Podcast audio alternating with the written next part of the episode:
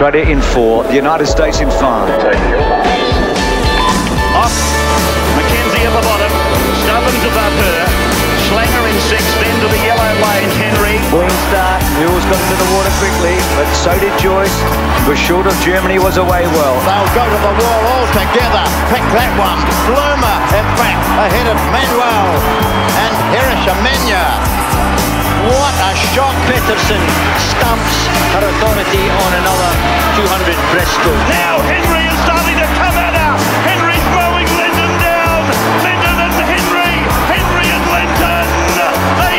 Jodie Henry of Australia shading. Jenny Thompson has taken the lead here.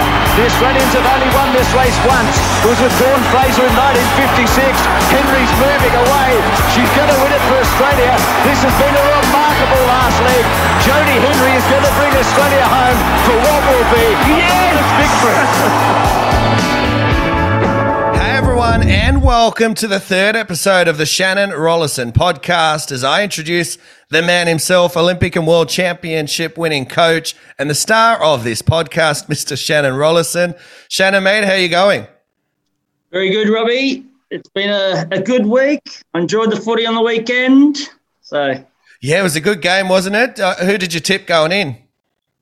uh, Penrith, only because they just beat the beloved Parramatta Eels. But uh, yeah, I, I, I, I was just impressed with how they came back and beat Melbourne, you know, like after that Parramatta game. And, and I thought, oh, well, they won't be able to beat Melbourne, you know, being fresh. And then they did. And then I thought, oh, boy, you know, so it was a great game, great final series, really. I think um, just from an outsider looking in, and obviously, you know, we, we're here to talk about swimming most often, but, you know, we're footy nuts, so we talk about that as well. But if I was ever to pick the brain of Ivan Cleary and, you know, that football team, it would be more around that sort of mental toughness and grit because I, I think that's what they've found over the, the last few years, isn't it? Like, as you said, that's what won me over was that Melbourne game. They probably shouldn't have won it, to be honest, but they were tough. They were gritty.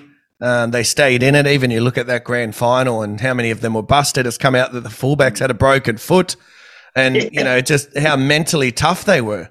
Yeah, absolutely.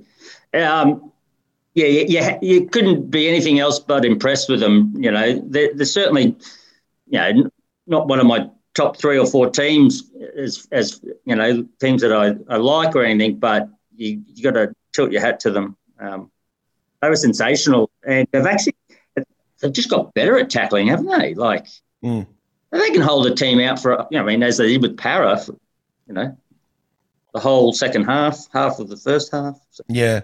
very well. I, yeah, I don't want to get bogged down in rugby league because we can talk about it all day. And if anyone listens to this podcast who doesn't love rugby league, they could start switching off. But you know, you talk about defence. That that's what you know. Just have how they pinned them down in in their own area. They you know they didn't let the bunnies out of that you know thirty, their their forty meter or whatever it was, and they were ruthless with that. Like that was from the beginning to the end. Yeah. Um, and I think that field position definitely played its part. Now, mate, another you know common theme here on the show we like to mention and we like to get into see how you're going with your lawn. Has it started to come through yet? Are you still work? Have you given up on it?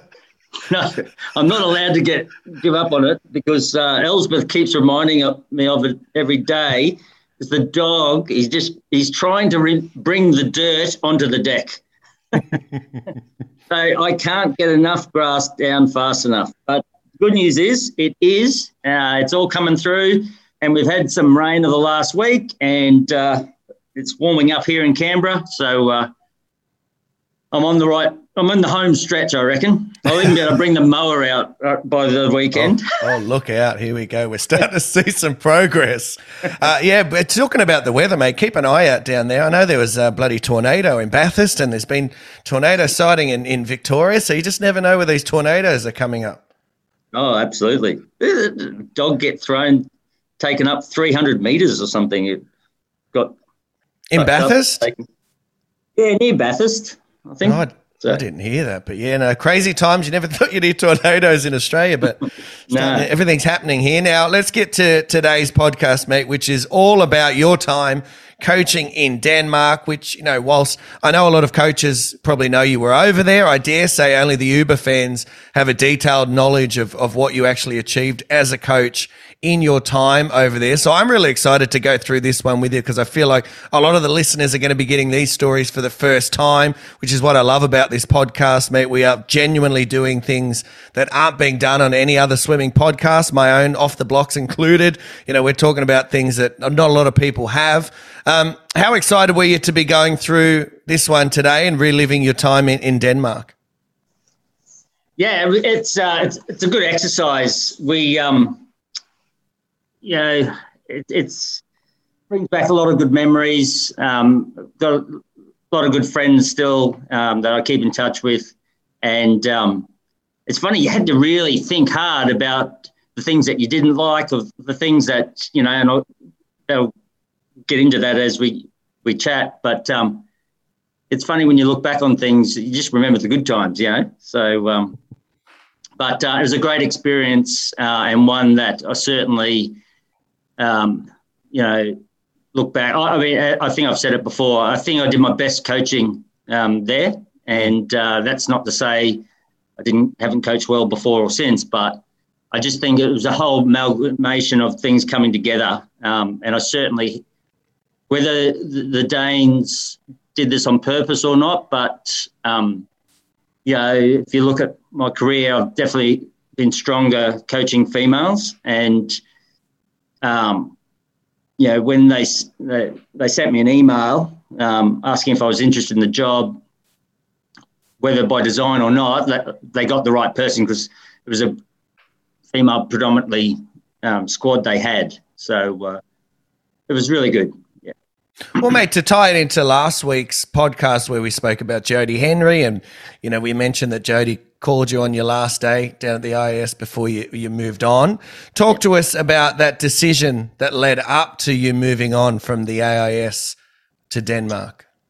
Yeah, so um, I, I, had a contract um, that went through to 2016, and I'd had that since 2010. So the AIS were fantastic. I loved working at the AIS. Um, and I come back from London and uh, was coaching on deck and um, in meetings and things like that, all pretty usual. And I got an email um, from Denmark, which I, funny enough, I, I did a uh, a talk in 2000, late 2008 or early 2009 in Denmark on swimming. And Peter Fricker, who's um, you know, my boss, he he only allowed me to go. I think he actually said to me, "I'm only allowing you to go because it's Denmark," you know. um, so uh, off I went, and um, anyway, so I get this email, and National Training Centre head coach, um, would I be interested? Blah blah blah blah blah, and wrote a nice um, thanks but no thanks type. Uh, Elle and I briefly talked about it, but then I went into these meetings and I, I, you go into these meetings that they say, oh, it's a blank piece, it's a blank canvas, we start again. And that always meant they'd already come up with the end. it was a nice way of saying this is what we're going to do. Yeah. and um, winning edge was, you know, there was, was being spoken of. Um, all these changes in the reaction to the London Olympics um, you know, we as a program, um, swimming program, had a had a good meet. You know, we could have won one or two more medals, but Alicia Coutts had just won five medals with John Fowlie, uh, so which is the most since um, Shane Gould, mm. and um, and you know the rhetoric was like we you know, that didn't happen. And um, so I wasn't really liking what I was hearing or, you know, where it was going. Someone had said to me in a meeting, oh, Shannon, you know, you, you, we'll put you anywhere in the country. And I was a big believer in the AIS. Um, you know, I, I, maybe I put too much pressure on myself at times, but I felt the responsibility of that program had to work for Australia, you know, for Australian swimming. And, um, anyway, I came. I was talking with Elle, and that, and then probably about two weeks after I got that initial email from Denmark, I got, got it again, and I thought, you know what, I'm I'm going to look into this. Yeah. Um, so I got back to them and said that I was interested, and um, Um, and I'd had a conversation with Elspeth and stuff, and then they said, um, "Can you come over for a for an interview?" And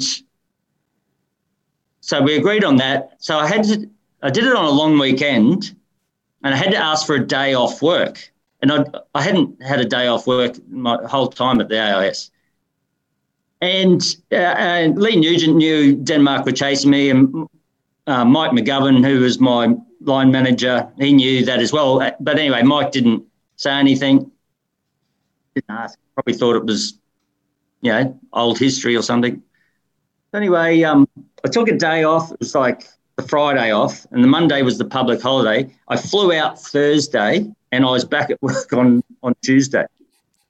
I was I was in the air longer than I was on the ground in Denmark. And, it's a um, pity Zoom wasn't around back then, mate. yeah. Well, there, there was um, what would have been around back then. There was something. Skype. yeah, that's it. We did we did a Skype. The initial one was Skype, and it was just before Christmas. And then off that, they they really wanted. They were pretty keen, and um, but they wanted to do, an interview in person. And I was, the Skype meeting was with Mikkel, who is the, the manager of the swim program of the federation. So in Denmark, the entire swimming is under the federation. anything to do with water, actually. So life saving, water polo, everything comes under the one umbrella. And Pia Holman was the boss. So basically, I had to go to Denmark, and if she liked the way I walked um, and talked, then I was going to get the job. So, uh, or get offered the job anyway. So, um, and also in that interview, Charlotte, who was Team Denmark. So, Team Denmark, she was number two in Team Denmark, and Team Denmark is their Olympic. Um, so they look after all the Olympic sports. Mm. So, yeah. I'm interested, just obviously more from a you know a personal standpoint. You know, I'm a coach myself, obviously, for the listeners who, who already know, and I've got a family. You know, you mentioned the conversations with Elle. What, what was that like? You know, because this is a big decision. What, what were sort of factors going into that? Yeah, so um, we talked about it, and, you know, um, she's from Millmerran, which is west of Toowoomba. And um, so she grew up on a farm bordered in Toowoomba. And then we met in 1997. And if you listen to last week, 1997 is a pivotal year. I was thinking about this. I was like, a lot happened in 1997 for me. um, and anyway, so we started dating in 97. I started making teams in 1995. So by the time this conversation came around, I, had been traveling the world, fortunately, for 17 years. And um, uh, Elle had been, I think she when that came over to a Mare Nostrum once with us, um, but basically hadn't done a lot of traveling and she likes it. Anyway, we talked about it. I went and did the interview. Uh, it was quite funny. Um, in the interview, they said they had this diva, and you know, how would I handle a diva? And um, I said, "Ah, oh, be no problems," you know, blah blah blah, and I'd I'd had uh, you know, some of those alpha females athletes in the past and things. Anyway, when I got home, I said, "El, what's a diva?"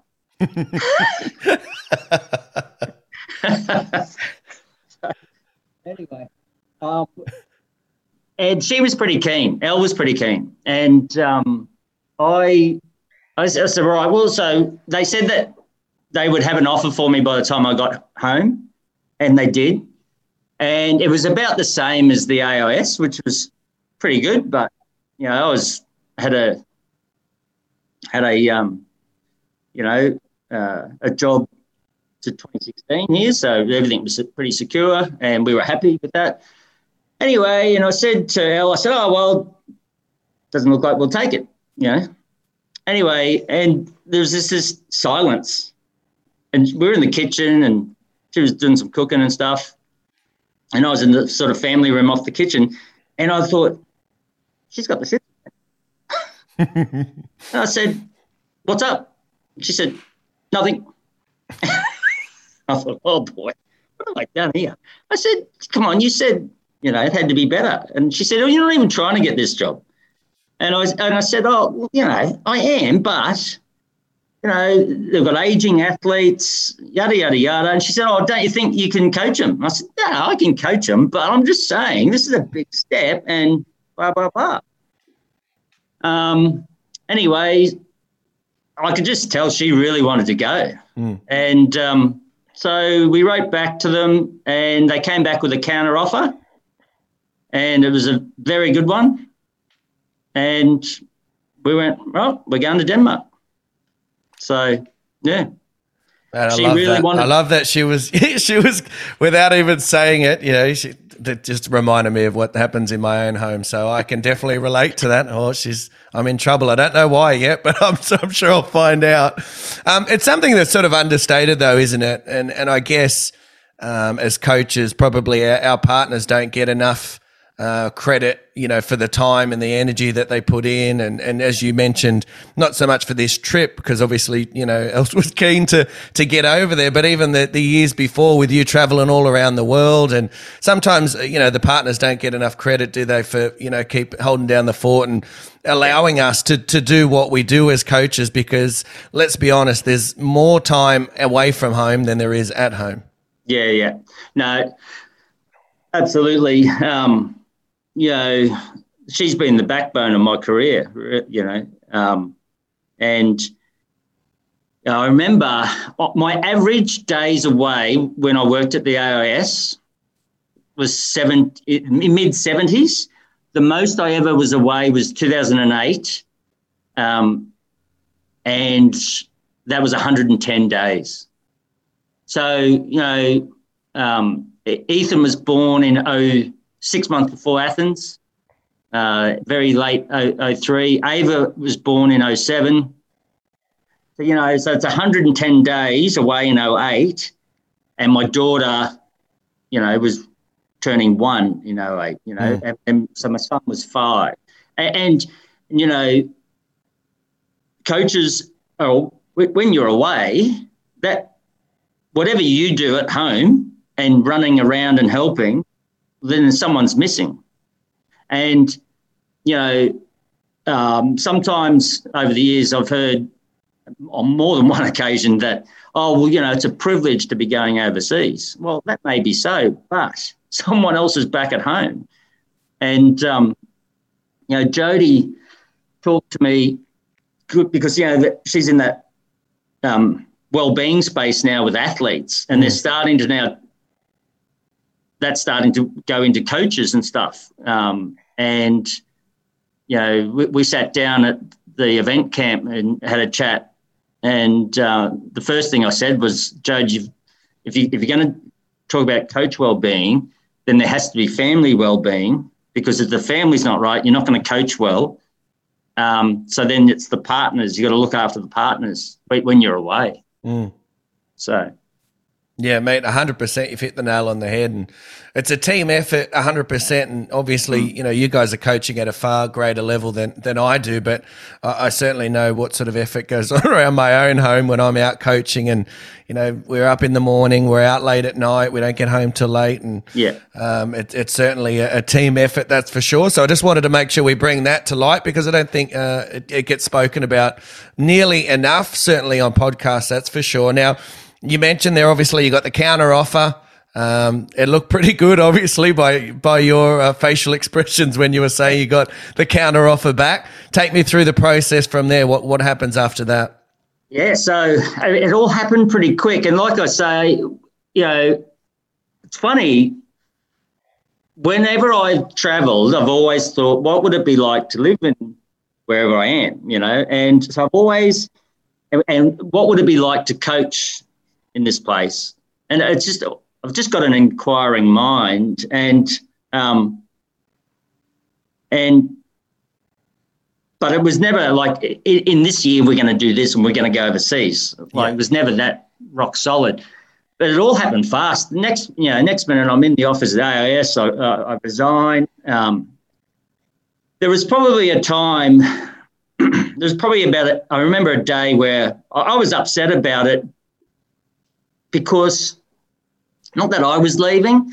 I was upset that I could see what was happening in swimming and the sport. I was upset that people didn't really care.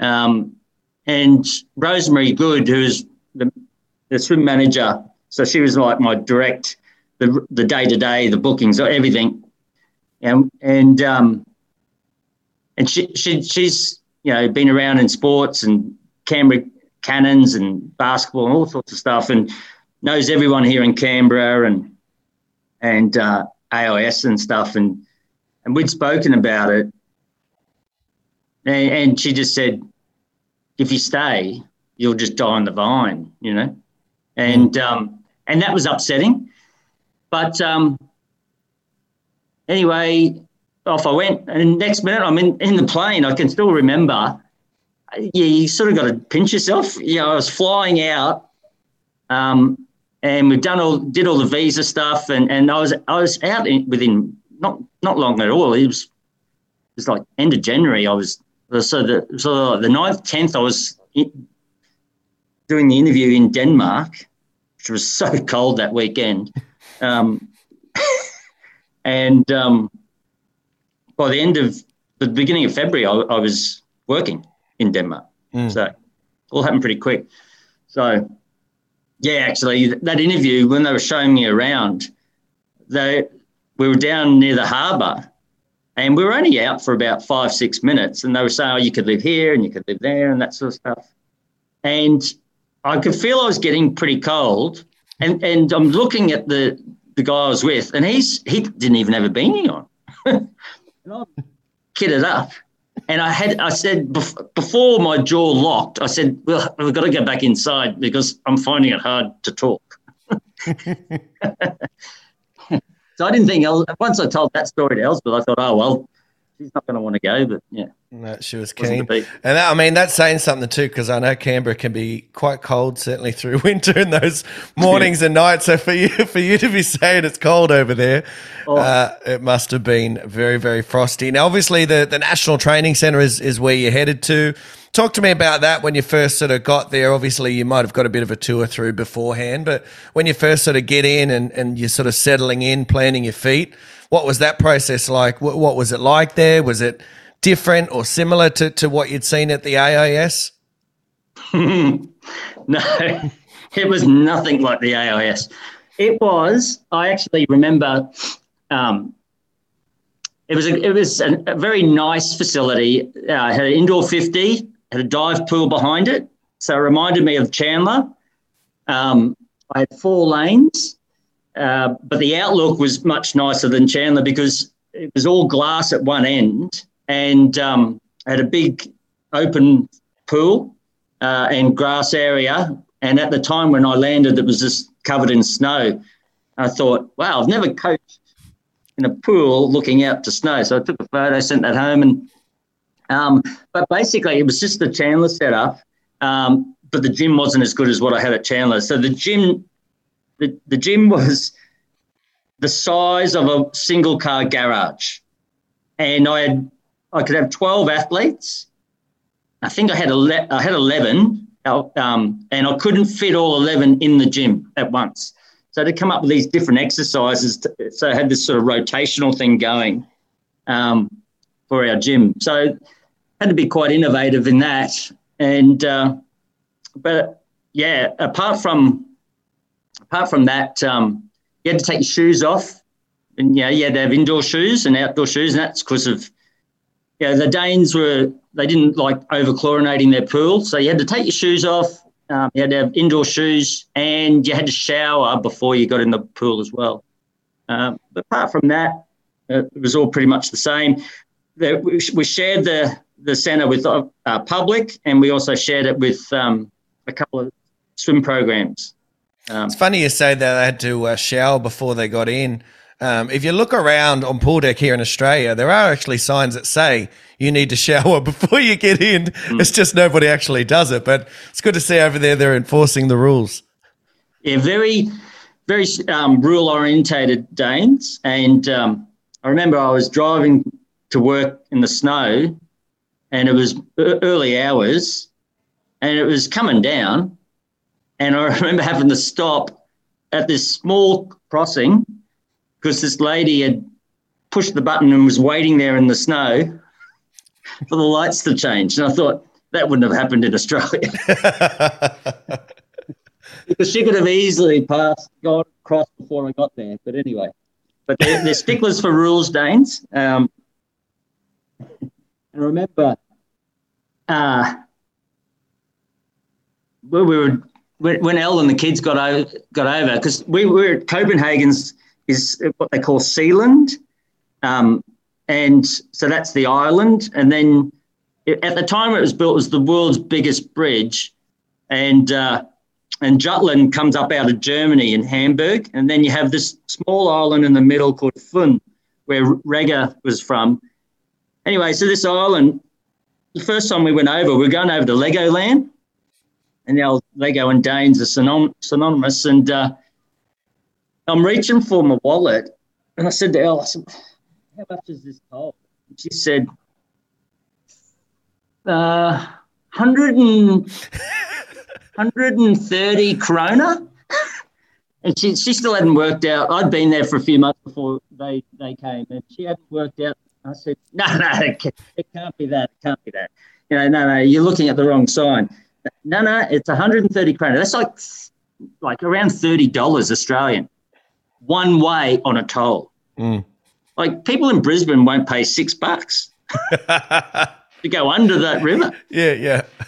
Anyway, when I got back that, yeah, I was talking to Stefan, who was my assistant coach, about the weekend and that, and I said, "Oh, about the toll." He goes, "Yeah, it's just how it is." That was one of their favourite sayings. If something wasn't real, if they didn't really agree with something, they'd just go, "That's just how it is."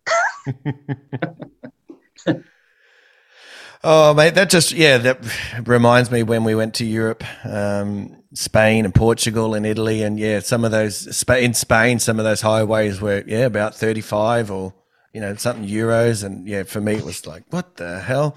But mm. anyway, uh, yeah, that's just how it is, as they say, mate. Now, um, as you said, you know you are settling in over there. Well, and we'll get to some of the superstars you, you coached over there because I, I think that's important as well as I mentioned. I think a lot of the listeners uh, might not know or you know what you achieved over there. So we'll get to that in a second. In terms of like the local you know competitions and swim clubs, talk to me about that. What what did you see when you were over there in your experience? Was it di- how was it different? Sorry to to what happens here in Australia. Yeah, so people might not may not realise that swimming's a, a very big sport in in Denmark. Um, the, there's only five million Danes, which is about the size of what Sydney. Um, it's as a country, it's about the size of Victoria. Um, swimming, golf. I think in participation terms, when I arrived there, they were like the number three sport, and then it became the number two sport in, in participation and numbers. Um, and the clubs are massive. Like a small club in Denmark was around 600. Wow a large club, which was the club that was using the facility at Bellahøj, um, where I was coaching, um, 6,000. That's a lot. Yeah. And so it's it's right from learn to swim all the way through, uh, right through the, to their masters. And how they set up their coaches, like to say um, you were coaching the top group, you'd be the head coach. And then the the people who were coaching the, the next group would be number one coach, and then they just refer to them as number two coach, and they might have I'm number five coach, mm. and number five coach might be coaching the eight and nine year olds, and they break it up like that. So, um, Robbie, you're coaching the 11 and 12s, and when that swimmer turns 13, then they move to number three coach Shannon, and Shannon's coaching the 13 and 14 year olds. Mm. And that's it's very, very structured. Um, it's like their their lane space and all that. You, you walk in, um, oh, lane six and seven is is for public at seven o'clock, and right on the dot they dive in. You got to be out. Like there's no five minutes here, five minutes there. So it's all very structured like that. Um, and then the other thing that is different, they have divisions, a bit like soccer. So they have Division One, Division Two, Division Three, goes right out. I'm sure it goes out to like Division Six and things like that. So, um, and at the, I think it's around about March, which isn't a great time of year for international coaching. Um, but around March they have this the big championship day. So Division One would be at Bellahøj, which is you know in Copenhagen, the number one pool. But Division Two might be in another city, uh, Aarhus or something like that. So the top eight clubs are all competing on that day, and they over in another city, the Division Two is, and you know Division Six might be up in Herning somewhere, you know, and they all swim off, and it's a point score. So they use FINA points, um, and the top two clubs, um, or I should say, the top, the bottom two clubs drop down, and the mm. top two clubs move up. What a reminder of your Brisbane days, mate. Yeah, um, but even but it's just a one-off meet, right? And um, and then what they'll do so, so I had 11 or 12 swimmers in my group. So I just, here's an example is Sarah Bro. So Sarah ended up going to the Olympics. She was 17, I think, when I started coaching her. So she, she wasn't on any teams up until that when I started with her. She was oh, trying to back 213 or something like that. Uh, and freestyle, she wasn't a bad freestyle. She ended up going to Olympics for free. But when I started, she was like 57, 58 for 100 free. She had a sponsor. So everybody in my squad had a sponsor. Mm. And that sponsor may have been, yeah, obviously larger and smaller, but a club would sponsor an athlete. And the, the swimmers would move around. Like, so I think Janetta, she was in each each year I coached her, she was in a different uh, club. And um, so if, if a club needed a backstroker, they would that coach would approach and, or, and the committee or the president, whoever, they would approach, say, all right, you know, we need a backstroker. Sarah, we'll pay for your training fees, or Sarah, we'll, we'll, we'll give you a kit, equipment, blah, blah, blah, togs, whatever. Or it might be that plus some money, mm. depending on who you were, you know. Um, because when you did these swims, you could only swim in certain events, number of swims plus relays. So, like Rikke in 2014, Rikke was swimming for Herning, but she wasn't doing breaststroke for Herning. She was doing 400 IM, 200 IMs, things like that, because um, Herning had a decent breaststroker, but they had no one in the in the IMs. So, um, does that make sense? Yeah, it's interesting, isn't it? It's definitely yeah. very different from what we've got here in Australia, for sure. Yeah, I really liked it. Um, I, I, I didn't like it for its timing. That was the only thing I was against because uh, I could get to it later. But uh, but I, the concept I really liked, and I liked the fact that um, you know swimmers was you know swimming for different clubs, and and there wasn't this. Um, it was just different, yeah. And, and lower ranked swimmers could get something out of swimming financially or equipment wise. Mm. Now, mate, the other thing I want to touch on, obviously, people that listen to this podcast are going to be coaches or, you know, swimming nuts that want to know about programming and stuff like that. No doubt you going over there, you know, people learn a lot from you and, and your knowledge and your programming. What did you learn from, from the locals there in terms of their programming? What did you pick up? What did you take away? What did you see that was different from, you know, what you'd learned here in Australia? Yeah, so very, um, I remember the first thing that comes to mind when I went to my first swim meet that you looked at the pool deck and it, it was just, it was unbelievable. Like everyone was moving. It'd been no good if he had Tourette's or something, you know.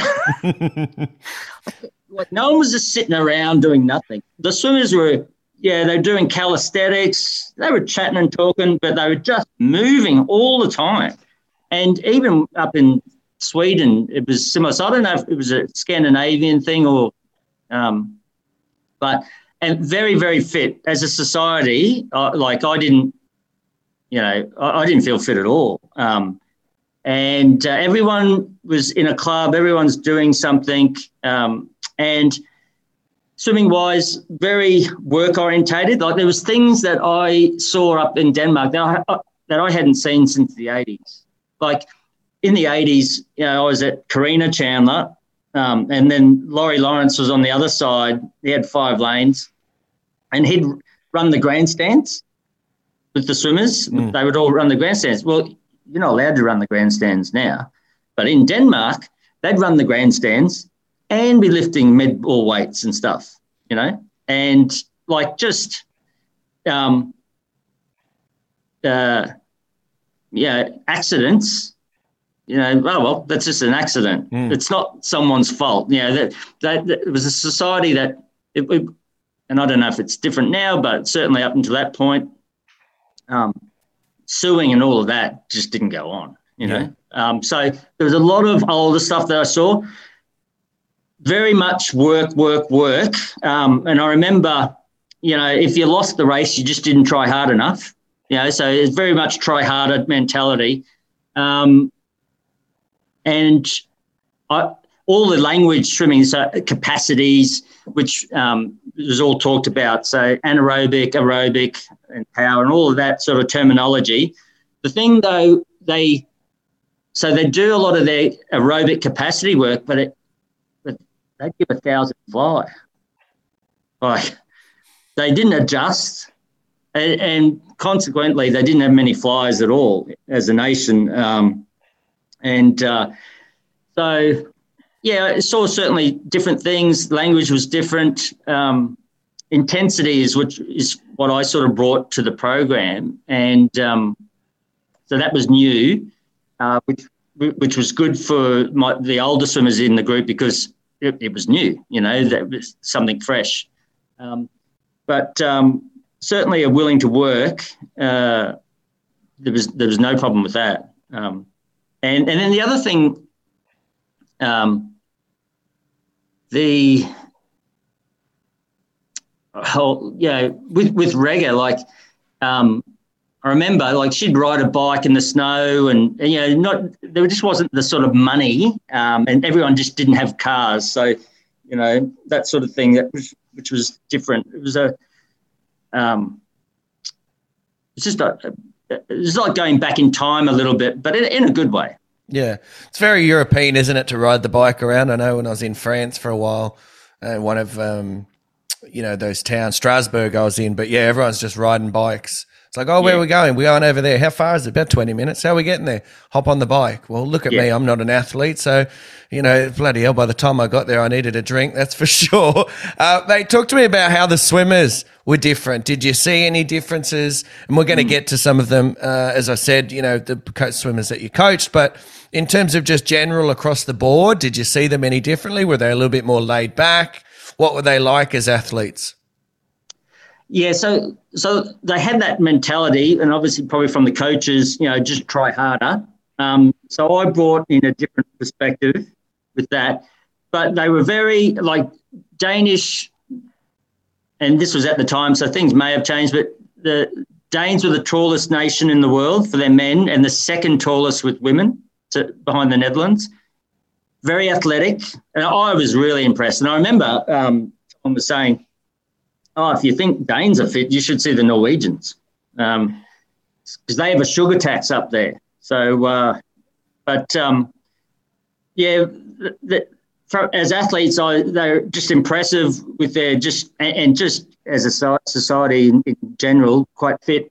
But what I noticed, you know, when we go into the gym, like I had a distance from a Pal Joensen, he was actually from the Faroe Islands. Well, if he sniffed a weight, he, he put on muscle. Like and the girls were the same. Regan, not so much. Um, so I wouldn't say all, but you know, Pernille and Janetta and, and, a couple of the others, um, like they just responded to, to doing gym work or any sort of weights work and stuff like that. So I don't know if it was part of their diet or a lot of fish or something, but that was just the responsiveness was really, really um, had an impact on me. Now, mate, my last question, just in terms of just settling in over there and what you observed before we get into the swimmers, is and I'm only asking this from you know a selfish perspective, just for myself. If I ever wanted to go coach overseas, what what was it like settling into a, a new environment? Was there a bit of compromise on your end to have to kind of fit into the the systems around you, or you know, was it more okay? This is what I'm bringing into your system, so we're going to adopt a bit of that. Was it a bit of compromise? How did you fit in and and sort of you know, from a personal perspective, how long did it take you before you felt really comfortable? Like, okay, I've settled in here, I've got my bearings. Yeah, that's a good question. Um, when when I uh, I've been coaching Jenny Johansson um, for a couple of years. She'd come and do blocks of work with me between 08 and 12. And um, after the Olympics, so Jenny came came down. She was in Canberra she wanted to talk to me about coming more permanently. Um, and I said, "Oh, we, we better have a chat." So we went for a coffee, and I said to Jenny, "I said, Jenny, I'm not going to be here. I'm, I'm you know, you got to keep this quiet, but I'm going to Denmark." And you know, she's a sweet.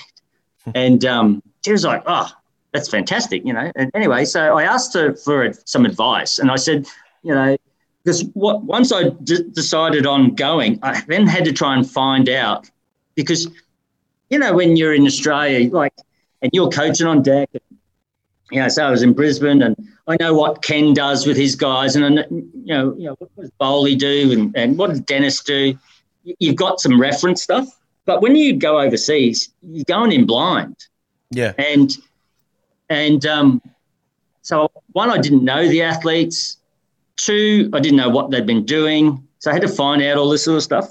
Anyway, and I in the conversation, you know, I, I was asking her that, those sorts of things, and she she knew um, certainly some stuff, and um, but she said it was really good advice, and she said, Shannon, they want you got the job because of what you've done. They want you to bring that to them. Mm. And I thought, yeah, that's, that's really good. So then, so that's that's what I went with the intention to do. Um, so so I did reverse periodization when I went there. Um, but the first month, I just sat back and watched, um, and and watched how they interacted with each other and did, and um, with the you know the assistant coach um, at the time. And uh, so that was good. We were coming up to a swim meet, and then off that swim meet, um, about 18 weeks to the world champs. And, and, and I went, all right, well, if they want Shannon Rollason, and here's a perfect time. And, and off we went with reverse periodization, which was completely foreign to them. Um, but um, the, and, and, some people embraced it, and, and other people took, you know, I'm not quite sure about this. I'll give it a go. Um, yeah. No, well, yeah, mate, that's great advice, and that's yeah for all the, as I said, the coaches out there who might be looking for a change or we're you know heading somewhere else or things like that. Um, just to you know, I think that's perfect advice. If someone's bringing you in, they're bringing you in because they want your knowledge. But yeah, I, I definitely um, wanted to check for that reason. Like it could, clearly can be daunting heading to a brand new foreign country uh, with you know brand new language, all that sort of stuff, and trying to understand, you know, where you fit into that. But obviously, you know, as you said, once you got your feet on the ground, you were ready to rumble. I want to talk about a few of the swimmers now. Now, we've got obviously some events we're going to cover and all that sort of stuff, but I wanted to make sure we covered some of these um, athletes that you coached while you're over there. That, as I said, I don't know how many the listeners today actually know what you did while you're over there, and I wanted to make sure we covered that. Talk to me about Jeanette Ottesen, obviously world champion 2011 in the 100 free, 2013 50 fly. Um, pardon me, short course, she was killing it as well. What was she like to coach? Yes, Jeanette, um, she had an interesting background because that was one of the things I did. I, I, looked into how they'd been trained previously, and she had like eight or nine coaches, uh, and that was maybe I was the ninth or tenth. I can't quite remember, but ha- had a lot of coaches. Um, had a dance background up until the age of twelve. Janetta would be the by a mile the strongest ath- female athlete I've ever coached like, uh, and as an athlete, like if she didn't swim and she said, Shannon, um, I'm going to, I don't want to swim anymore. What do you think I should do? I'd say do the heptathlon and, and she'd probably win a medal. Mm. Like very athletic, strong, um, great coordination. Uh, yeah, I think Ryan said to me uh, couple months back that you know she's the best starter, best starter in the world, and yeah, I, I never saw anyone beat Janetta in, in a start. Um, the only thing I changed with her start was just got her to glide, um, but over tried um, as a swimmer. So again, what I did with her was try and yeah, you know, some of the stuff I did with Jodie, you know, just getting her to relax behind the blocks, take her time, and not use all that power all in that first fifty. Um, so, but um, yeah, I remember Janetta when I started coaching her. Um, and she says, I'll give you six months. Otherwise, I was, because she was looking at going to America. And um, so, anyway, she said, I'll give you six months. I was like on the phone to Elizabeth. So, whoa, whoa. all these swimmers are all, I'm all on trial here.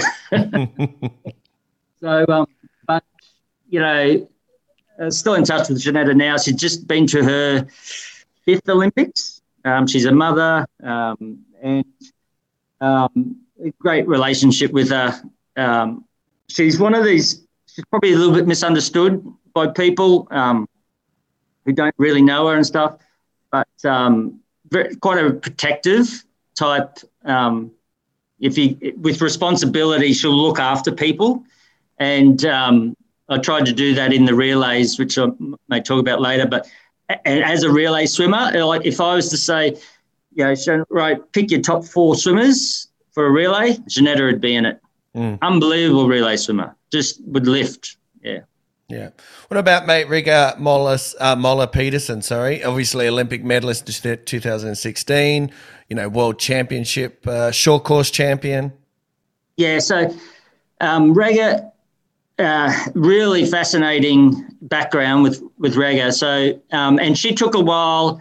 Like she was a bit dubious about the whole reverse periodization thing, um, but her background was very much of actually. Um, I was really quite confident that it had worked for her because she hadn't had a typical big background, and um, she she'd come from a small uh, area of Denmark you know, country town type thing. Um, swam, got sick when she was like 15, 16. Um, and I spoke to this, this coach, he was a Hungarian, and he just let her play in the water. She also had a dance background up until about age of 12. Um, so she played in the water for like two years, just doing drills. And the Hungarians do a lot of drills and things like that. So she had fantastic uh, swimming awareness she really, you know, I credit Rikke for challenging me the most of any swimmer I've, I've coached. Um, not in, in the pool way, not in a uh, um, you know, uh, mental capacity way, but but in the pool, like her awareness in the water was like just off the scale, and um, she'd she'd be testing me, particularly in those first sort of six months everything felt like a test, but um, really good. Uh, I, I, really enjoyed that that challenge as well. Um, and she made the Olympic final in 2012, but like in 2009, and I've got her progression through the years. But in 2009, which was that super suit era, she was a 230, 200 breaststroker, you know, in a super suit. Mm. Um, and she was nearly going to give it away. And then, then Paulus Wildeboer started coaching her late 09, I think. Um, and then, uh, yeah, she made the Olympic final in, in 2012.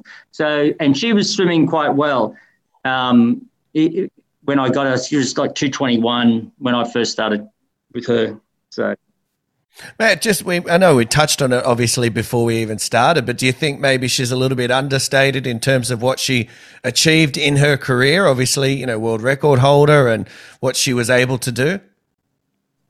Yeah, so she, you know, um, we'll talk about it. She she had the world record for eight years. Um, I'm still in touch with Rikke. Fantastic. She's she's you know a bit like Jodie. You know, loves being a mum and things like that. And um, she's quieter. Um, Janetta was more um, outgoing and things like that. Rikke was, um, like I said, country town type girl.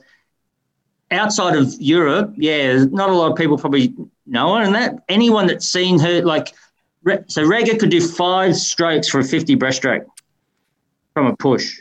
so when I was coaching out here in Canberra um, with the squad and that, Mataboo, you know, all my juniors, you know, those days when all your juniors, you know, they're not doing what you want and stuff. Anyway, we're doing breaststroke and they were all just, they weren't gliding. And yeah, yeah count to 3,000, one, two, three, you know. and I was like, got them all out of the water. I said, Rikke, go down the other end, just give me one of those 550s, push um, 50s. So off she goes, pushes off the wall, and every all the kids count the strokes. So my daughter's in the squad. Oh my God, just fixed everyone like that. next minute, everyone's trying to swim like Rikke. so they used to have a, they had a saying up in um, that part of the world there's breaststroke and then there's Rikke. Uh, that's that's how good a breaststroke she was. And, and basically, like all I did with her was I a bit like like Jodie in the second fifty. You know, what she was good at, I just made made better. As in, um, just I, I just knocked off strokes. So I think you know, at the London Olympics, she her average stroke rate for that 200 breaststroke I looked at was like 36. When she broke the world record, her average stroke rate was 32. Mm. I think it was about four four or five strokes less you know. So I just accentuated the kick and the glide. She was great at gliding and just feeling resistance. And um, I just I, I, just strengthened her pull. Like her pull was probably her weak point of a stroke. And um, I'd done a lot of pull work with Tarnee White, and so I had some good ideas. And you know, um, you know, we've, we've touched on it in the past. If I hadn't have coached, you know, the breaststrokers that I'd had in Australia, um, like uh, Tarnee White and Sally Foster and um, uh, Craig Calder and those guys, uh, you couldn't have gone in and coached Rikke. You know, you wouldn't have got that respect. So, um, well, I, she'd say something to me, and then I'd say, "I'll try this," and she'd go, "Oh, that feels better." And then there was a little tick for Shannon, you know, mm. and I had to get I don't know twenty ticks, and then she'd accept me. but um, she said a great line to me once. Um, she popped her head up at the end of the pool and she said, Shannon, I'm getting in the road of the water. And it blew my mind. You know, I thought, wow, how good is that? Um, so, you know, as much as I taught her, she taught me. Um, and, and uh, yeah, just a really great, great time. I really enjoyed the challenge of it. Mm.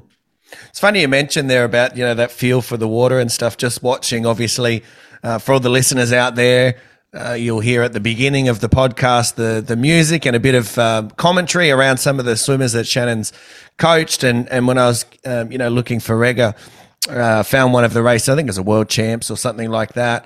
And she was charging home over the top of uh, whoever it was leading. I can't remember, but it just looked so effortless like, and yeah. she was like charging past them. Like, it wasn't as if it was slowly happening, but it looked effortless. It looked like obviously a strong kick and, and a great timing. And as you said, that stroke rate, but it definitely looked effortless. So, you know, I can 100% you know see what you're saying there. And you touched on Paulus there for a second. Obviously, for all the coaches, especially up in Queensland, listening to the podcast, um, I learned certainly a lot of stuff around him and, and his beliefs and capacities and power and all that sort of stuff up in Queensland when I was there. I still actually on this computer have quite a lot of those sheets. Um, you know, did you, you know, take on board anything? Did you know about, you know, the stuff that he was working on when you got over there? Did you learn about that when you got there?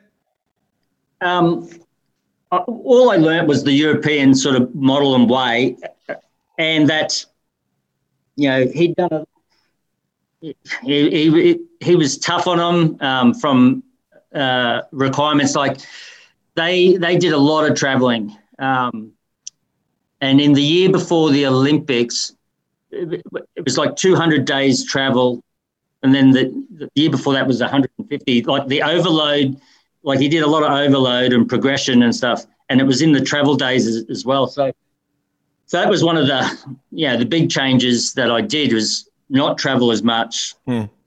um, and in, therefore I was able. You know, Rikke went back to uni. Um, Pernille Blume went back to school. She still hadn't finished school. Um, so, um, but then, yeah, just I, I learned what he was doing through just talking to people. Um, so, but obviously, um, you know, I went there to put my my stamp on the on the on the program, but because it was quite contrasting. Um, some people they just yep, because they'd had enough of the other way.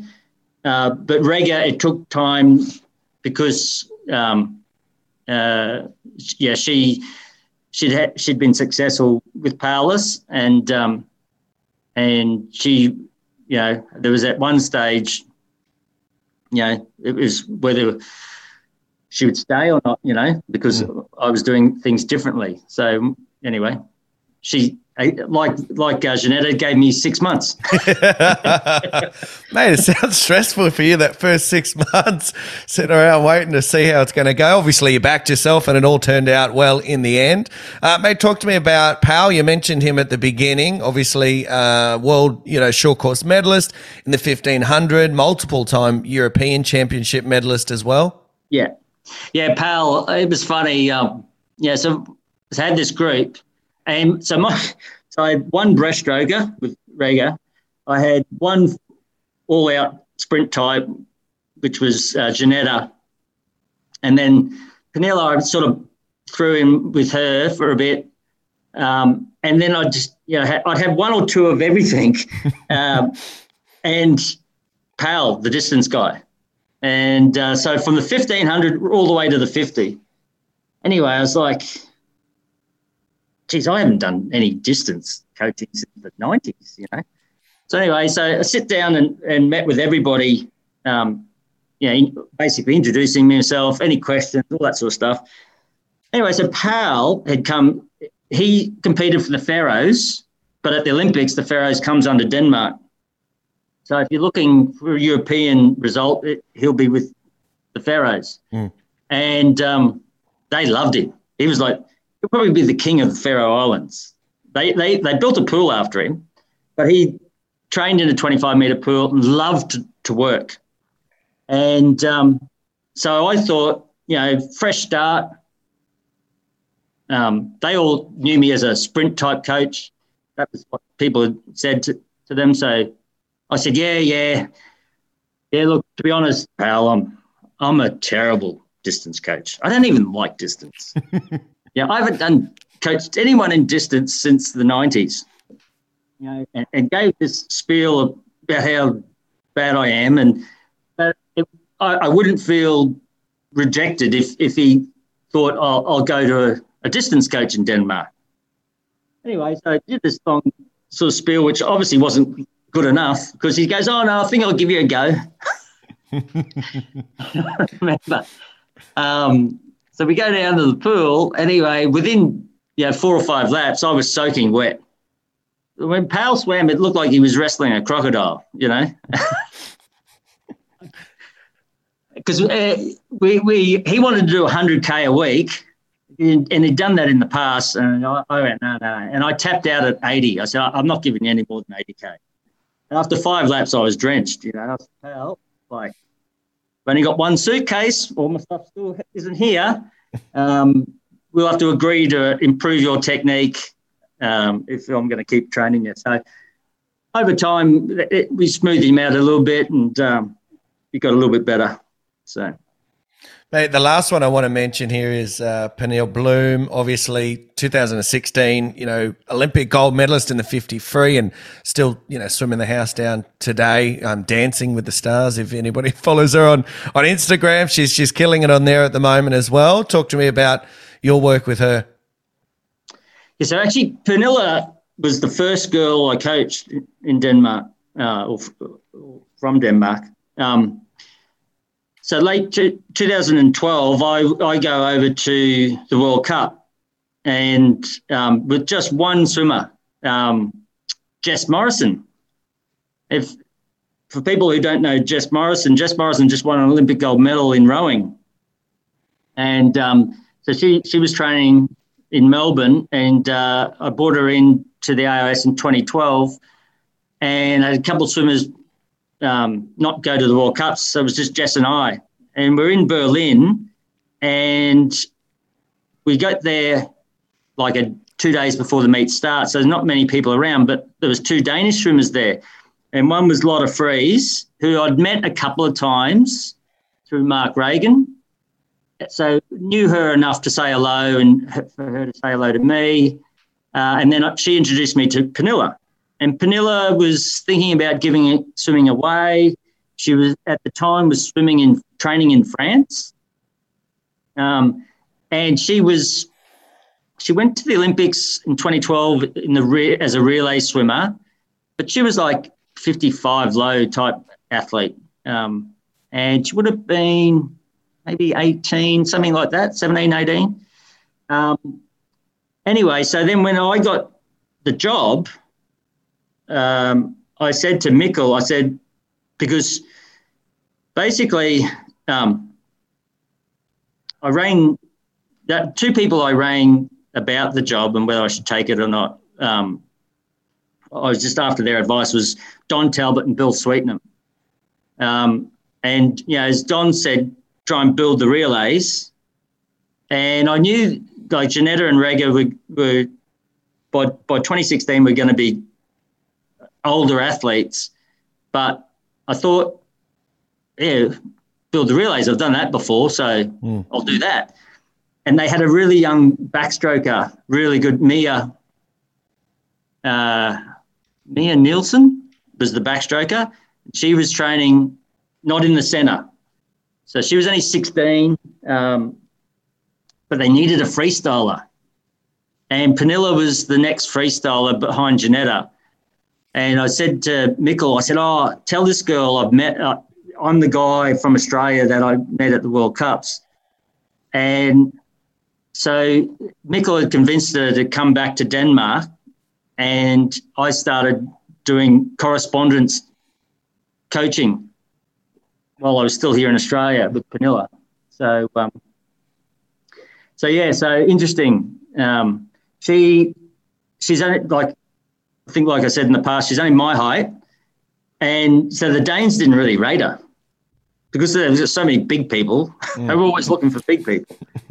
But um, is a very good swimmer, um, great flotation, had great internal rotation like Jodie. She actually reminded me of Jodie. Um, the way she swam, she was quite good at the similar sort of sets as well.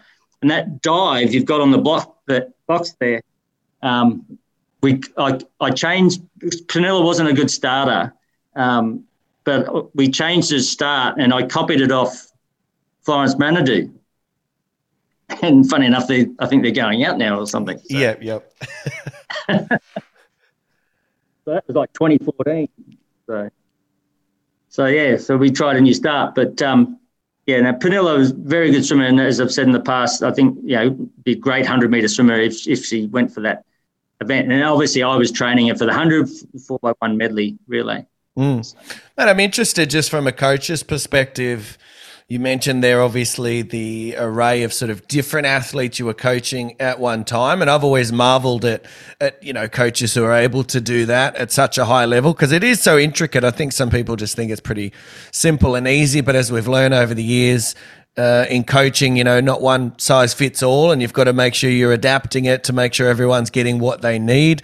Can't be overworking a sprinter, but you can't be underworking a distance athlete. How did you find that? obviously you'd done it before previously, you know, successfully for many years. But did you find that a struggle? I'm always interested in that sort of uh, aspect. Yeah, so it was one of the things that I thought could be done better, but you know, that was the job. That's what I had to do. So, so I had, you know, 11 swimmers, uh, Pal in the distance, and I had uh, another girl, Julie, um, who swam the 800. She was a younger girl and I'd put Julie with Pal, and then so I'd write the program. But then my assistant coach Stefan Hansen, he would he would look after that distance group, which was only like two athletes. But then, then sometimes he might pick up another one, depending on the sort of set we would do. But some afternoons I'd have five different sets going. Um, you know, Rikke would be doing her thing, and then I'd, I'd, try and pair them up like all coaches. But I remember the Danes, you know, the swimmers when that they were like they were amazed, you know. Um, and a, a, lot of what I saw, and I think was what was happening previously, Ginetta would just do less volume than everybody else, you know, but everyone was doing the same thing. And in a lot of the squad programs around, that is what's going on as well. There wasn't that diversity that is here in Australia. Um, we break up the different strokes or lanes and distances. But um, it certainly was a juggle. And that's why I say, you know, I, think I was coaching at my best. I was working with really talented swimmers. Um, and obviously, you know, everything that I'd learned at the AIS, I was able to implement when I went into Denmark. Um, all those working with different service providers, that experience that the AIS gave me, I hit the ground running in Denmark and had immediate um, um, take up because Carlos sort of kept it all to himself. They were like this tight knit group with the, just the assistant coach and him and the swimmers. Whereas I brought in the nutrition, I brought in the physio, um, I brought in those types of things. Uh, so so people were involved. So Team hmm. Denmark, they they they thought I was great. You know? Yeah.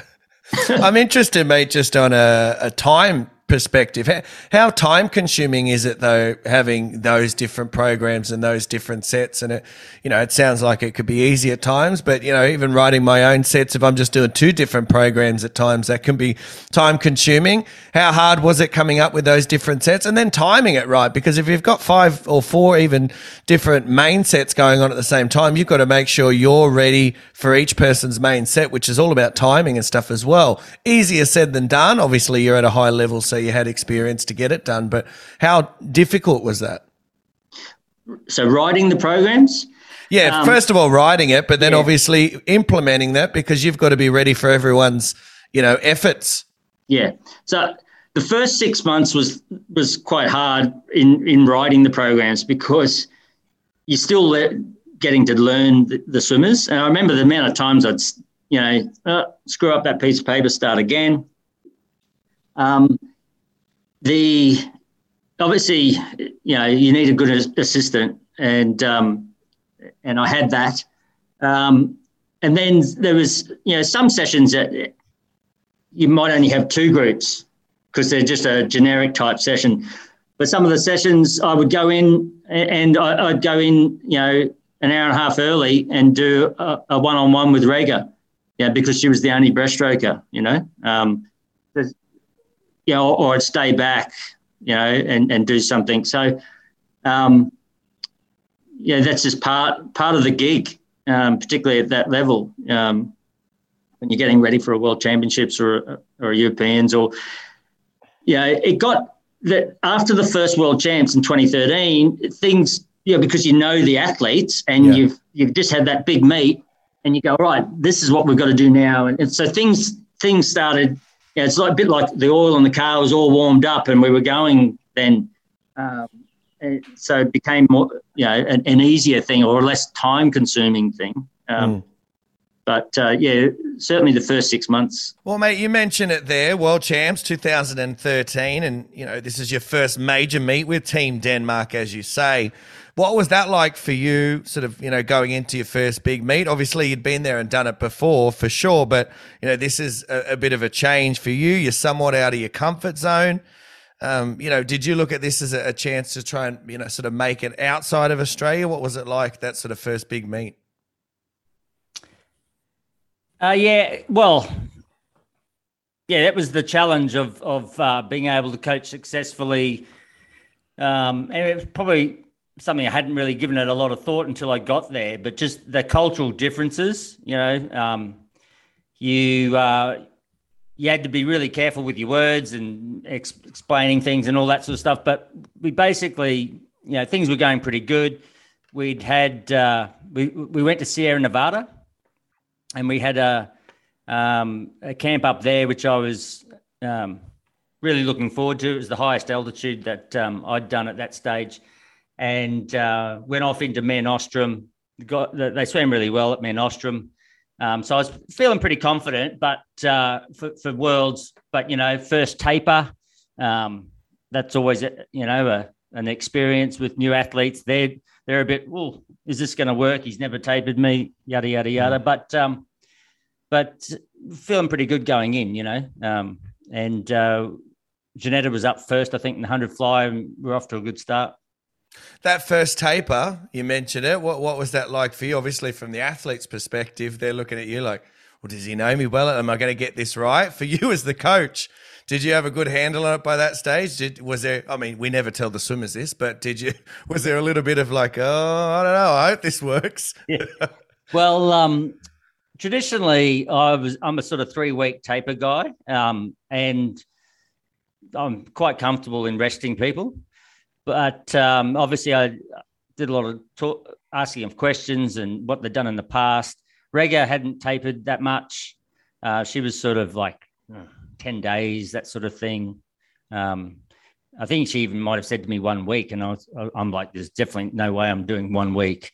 Um, and Janetta, I was quite surprised. She hadn't done any big tapers either. So that, that no, no, no one had done three weeks. So I wasn't going to start off with a three week taper. So I went a two week taper with everyone, um, pretty individualized, and um, it well, it came up trumps. Just on that, just for the coaches out there listening, what are you looking for in your taper to try and get them right? As you said, everyone's sort of individual, but you know, what were you looking for in your team, you know, to get them right? What were you doing sort of differently within your taper, if you can remember? Um, well, I certainly didn't bring anything new. Um, but what I was, I did a lot of heart rate monitoring. Um, and uh, we did that up in Sierra Nevada. And then we started three weeks out and we just get morning heart rates. Because um, I felt that that would give me a bit of insight into how they were adapting. Um, and, you know, after the first, pretty normal, first three days, they all feel pretty good. And then they start going downhill. And I just waited until they their heart rates came back. Mm. So, for instance, like um, if they started at 48 morning heart rate and they got up to 51 and then came back down to 43 or something like that, I knew that the adaptation had occurred. And um, from memory, that was that was the sort of probably the you know first time type thing. That was the first. That was the thing that I brought in. I, had done that before with athletes, but it's not something I would probably do with every taper. But being um, you know older athletes and and um, first time that that's that was I think quite a good thing to, to for me to have done. Yeah, nice. I think, as I said, for the list, a lot of our listeners are coaches, so uh, I think coaches will get a lot out of that, even if it's you know not to copy you know like for like, but just for ideas and other coaches might be stuck in in certain spots where something like that might be good advice for the meet. Um, world champs in terms of results, how do you look back on, on that meet for yourself and and your team?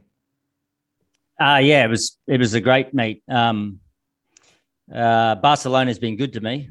Uh, whenever they want another major meet in Barcelona, I'll I'll put my hand up.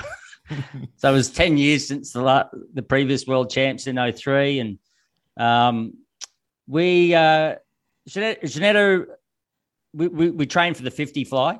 Um, and she did the 100, broke the national record, um, went 57 1 or something like that. Finished fourth. Um, but it was like, it was a well and truly a secondary event for her. Um, and then she got up and won the 50 um, world champion. So, you know, she previously won the world championship in the 100 free, I think in mm-hmm. 2011, yep. equal tied with somebody. So you know, two two different strokes, um, pretty good achievement. Um, and then she, uh, we, we, didn't do the relay. We had a good relay team. Um, it was obvious it had a young backstroke girl, Mia Nielsen, but she got injured, so she didn't end up turning up. And Pernille Blume was on the world championship team for 13 because of the of that relay. So she swam. She made semis was quite nervous. First individual world championship meet. Um, and then Rikke swam, uh, went really well. Uh, obviously, national record in the 100 breaststroke.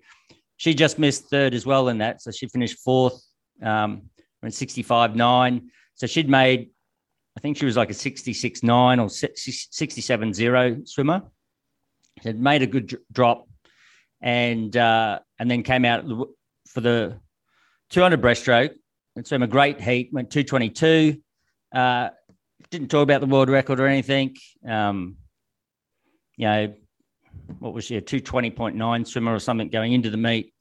And in the semi final, breaks the world record.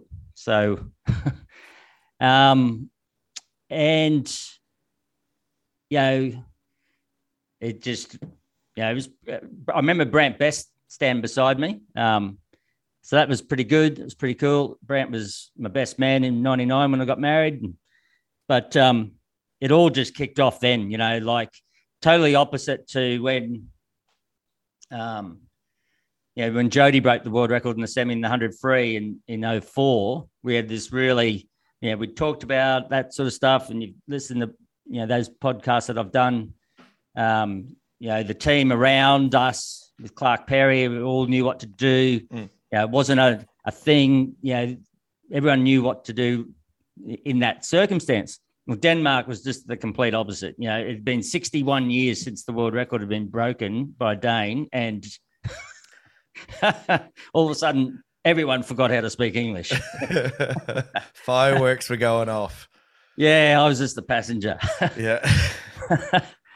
so um, I knew it was going to be damaging, but uh, anyway, yeah, to her credit, I think she did a pretty good job. She went 220.0 uh, in the final, got silver uh, to Efimova. Um, I then think there was a couple of tenths in it, so um, not a not a bad result after no. uh, an exciting night. well, mate, you must have been, yeah, as I said, pretty excited there. That's your first sort of major meet with, with Team Denmark, and you've started off uh, you know, very successfully there. I'm interested from a coach's perspective. I've asked this before of swimmers. I've actually asked this of Jodie before as well. But as a coach, when you coach a world record swimmer, well, what's that like? Um, with that swim, I mean, I should uh, rephrase my question. When you coach a world record like swim and they touch the wall, you know that's a world record. What, what does a coach go through in that moment? Um, yeah, I think. Uh, well, I mean, it, yeah, it's obviously a fantastic result. You know, the fastest swimmer ever, um, and I, I mean, you know, in Herning, six months later, the four by fifty freestyle world record short course, the girls break, and I think Australia had it. It was a new event, so when it's something like that, me personally, it's like, oh, it's good, but you know, for me, I, am a real historian, mm. and so an event for me it has to have history. Um, so you know, unfortunately, both the times, you know, I wouldn't swap it, um, but both times the girls have broken world records in semis, and I've had to really try and control it. so it's not like this euphoric sort of, you know, um, obviously, if, if it was after, if it was in a final, you could, you don't have to worry about the next night. Yeah. So, um, but it's, yeah, it's a great feeling. Yeah, certainly. Um, I wouldn't put it above an Olympic gold medal, but uh, it's certainly equal number two. You know, hmm. I, would probably put it even above a world championship, to be honest, um, because I think it's a time orientated sport and it's it's got you've got that moment in time where you're the fastest ever. So mm. um, yeah, it, it's it's good.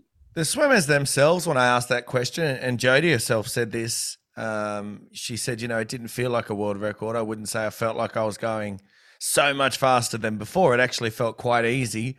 Yeah. Is when you're watching those sort of swims, can you tell they're on from from the get go? Can you tell, hey, this looks this looks pretty good?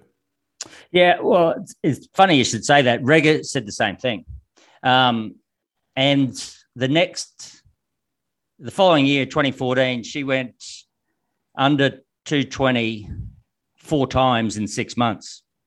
And only on two occasions were we trying to actually, you know, nail it. The other the other two times she just did it. But uh, but the, the thing about those ones, she w- was chasing. But when she broke the world record, yeah, she, she wasn't at all. And what I think, um, I've, I've heard other people say it was pretty easy.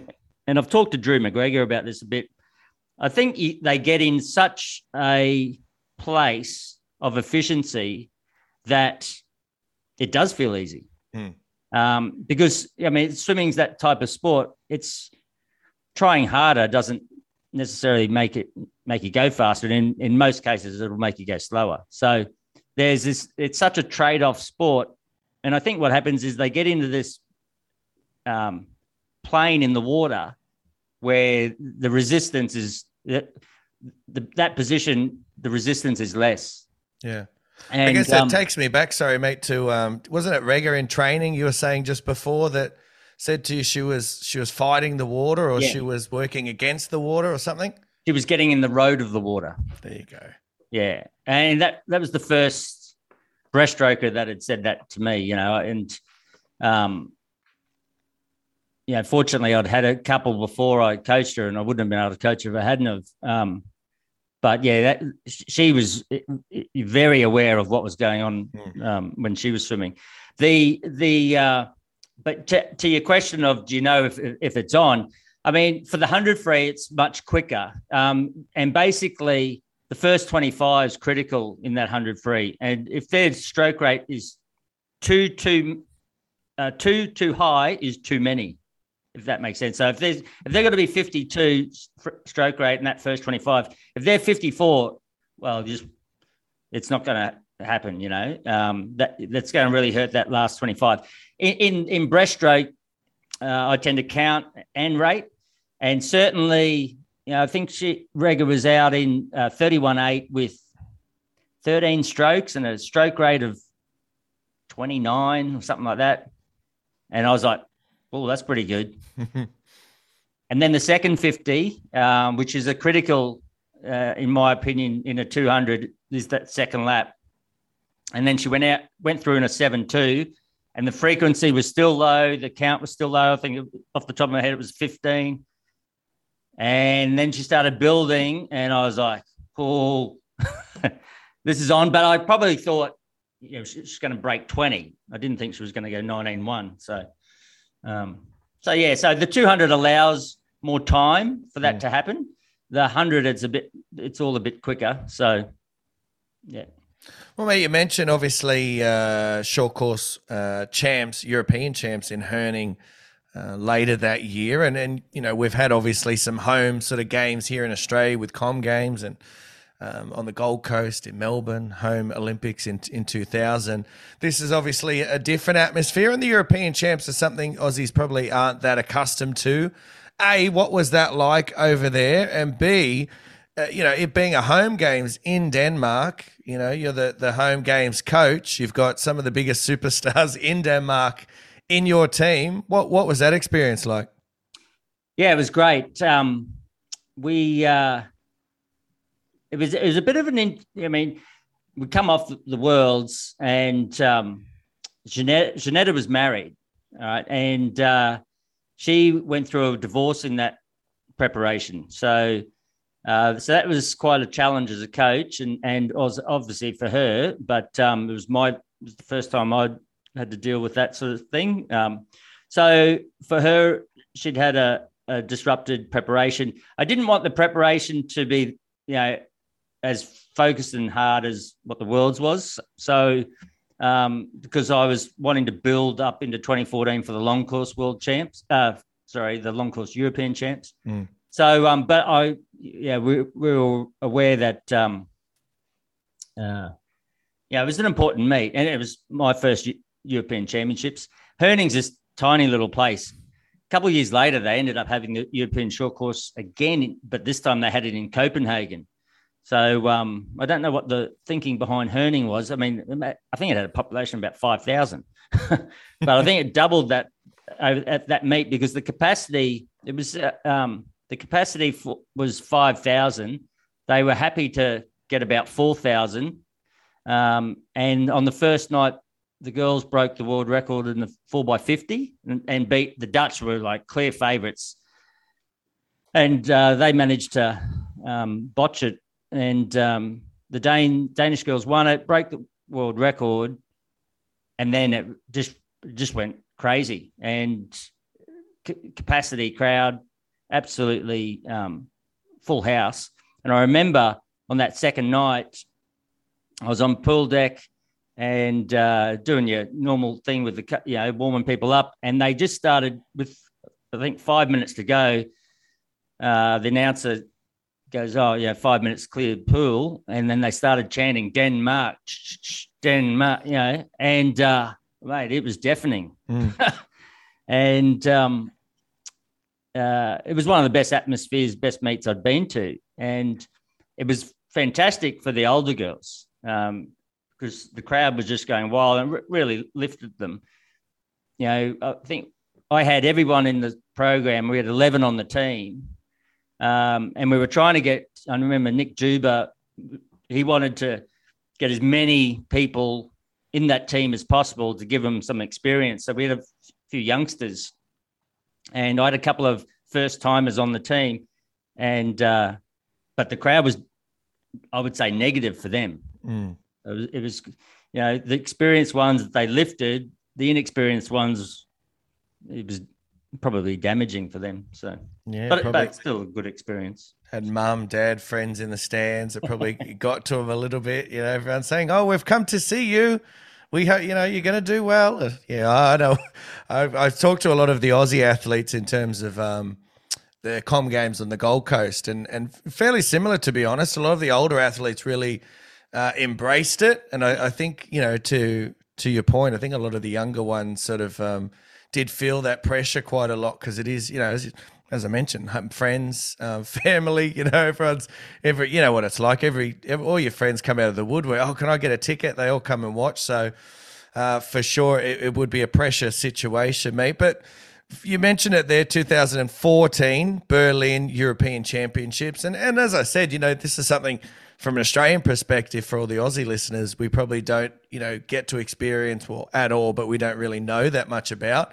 I know the um, the British team, you know, credit their European championships just before the Olympics because they, you know, even their relays and stuff like that, they were swimming really, really well, and and it was a great preparation. How did you find 2014 in Berlin? And again, what, what's the give the listeners, especially the Aussie listeners, a bit of an insight into what's the competition like? Is it is it like a, a you know a world champs or is it more like a Com Games? Yeah, I would. I, I was really excited because um, I, I you know, read Swimming World magazine for some some reason. I didn't go to a big swim school or anything, but uh, the library had these World Swimming magazines in the eighties. You know, so I used to read them all the time. Should have been reading other stuff, but I wasn't. um, and uh, Mate, at least you were doing that. There's a lot of us who were reading definitely other things we shouldn't have been. So at least you were in Swimming World magazine. I was a tragic. But um, so I was I was pretty pumped, um, and I definitely wanted a good meet. Um, and I was also excited being in Berlin because it's probably one of my favorite cities in the world. Been there a lot for the World Cups, and um, I just thought we were going to have it in in the pool there um, because it's a great fast pool. Uh, and but anyway, to my disappointment, we had it in that precinct, but we ha- they had a they dropped it in uh, one of those drop in pools in the velodrome, mm. which was actually a terrible idea because you were so far away, and and the angle of the grandstand was just so you know really low. Whereas like in Barcelona, I think it was in a basketball stadium, and and it you've got these high really high bleachers where um Berlin, you didn't, and mm. you were quite a long way from the pool, even if you were in the front row, and you were quite flat. So for the rugby league fans, it's kind of like being either at uh, at Homebush at ANZ or going to Suncorp.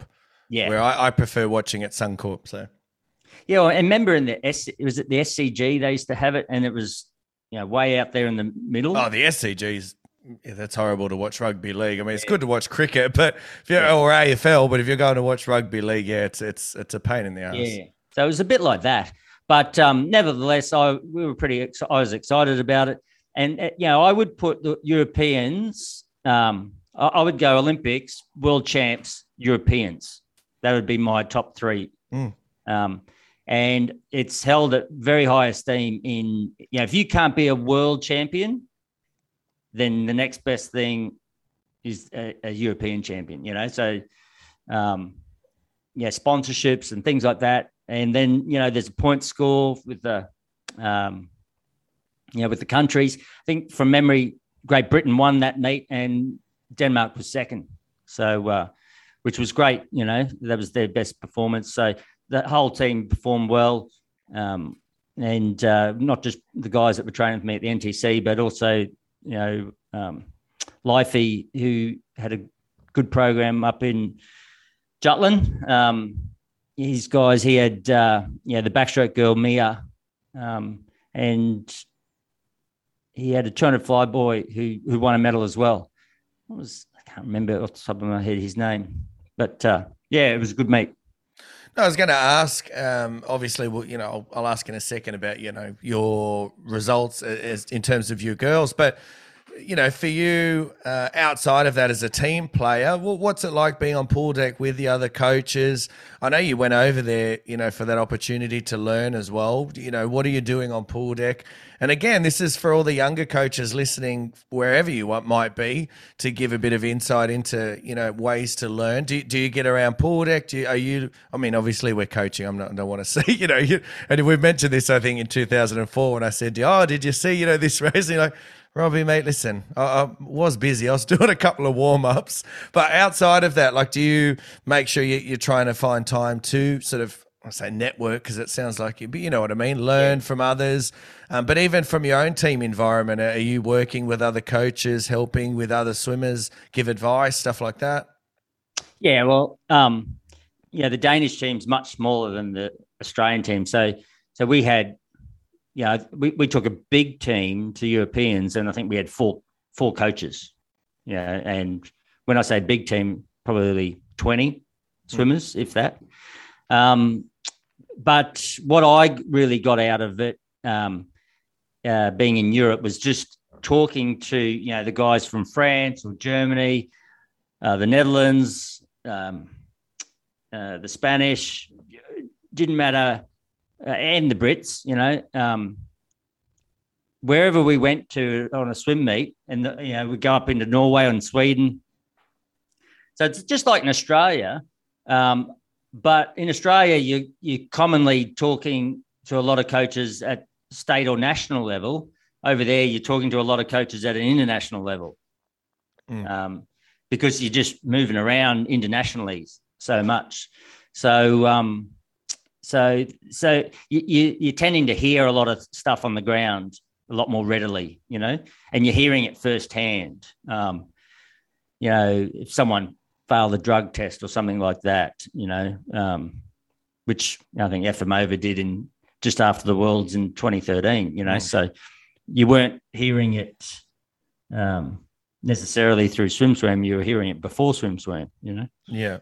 So, so it was pretty cool like that, you know? Um, and, you know, I can remember at those Europeans talking to, um, you know, I think Manaudou, Florent Manaudou, he swam really fast at the Europeans but in 13 he didn't, and he was the Olympic champion in 12.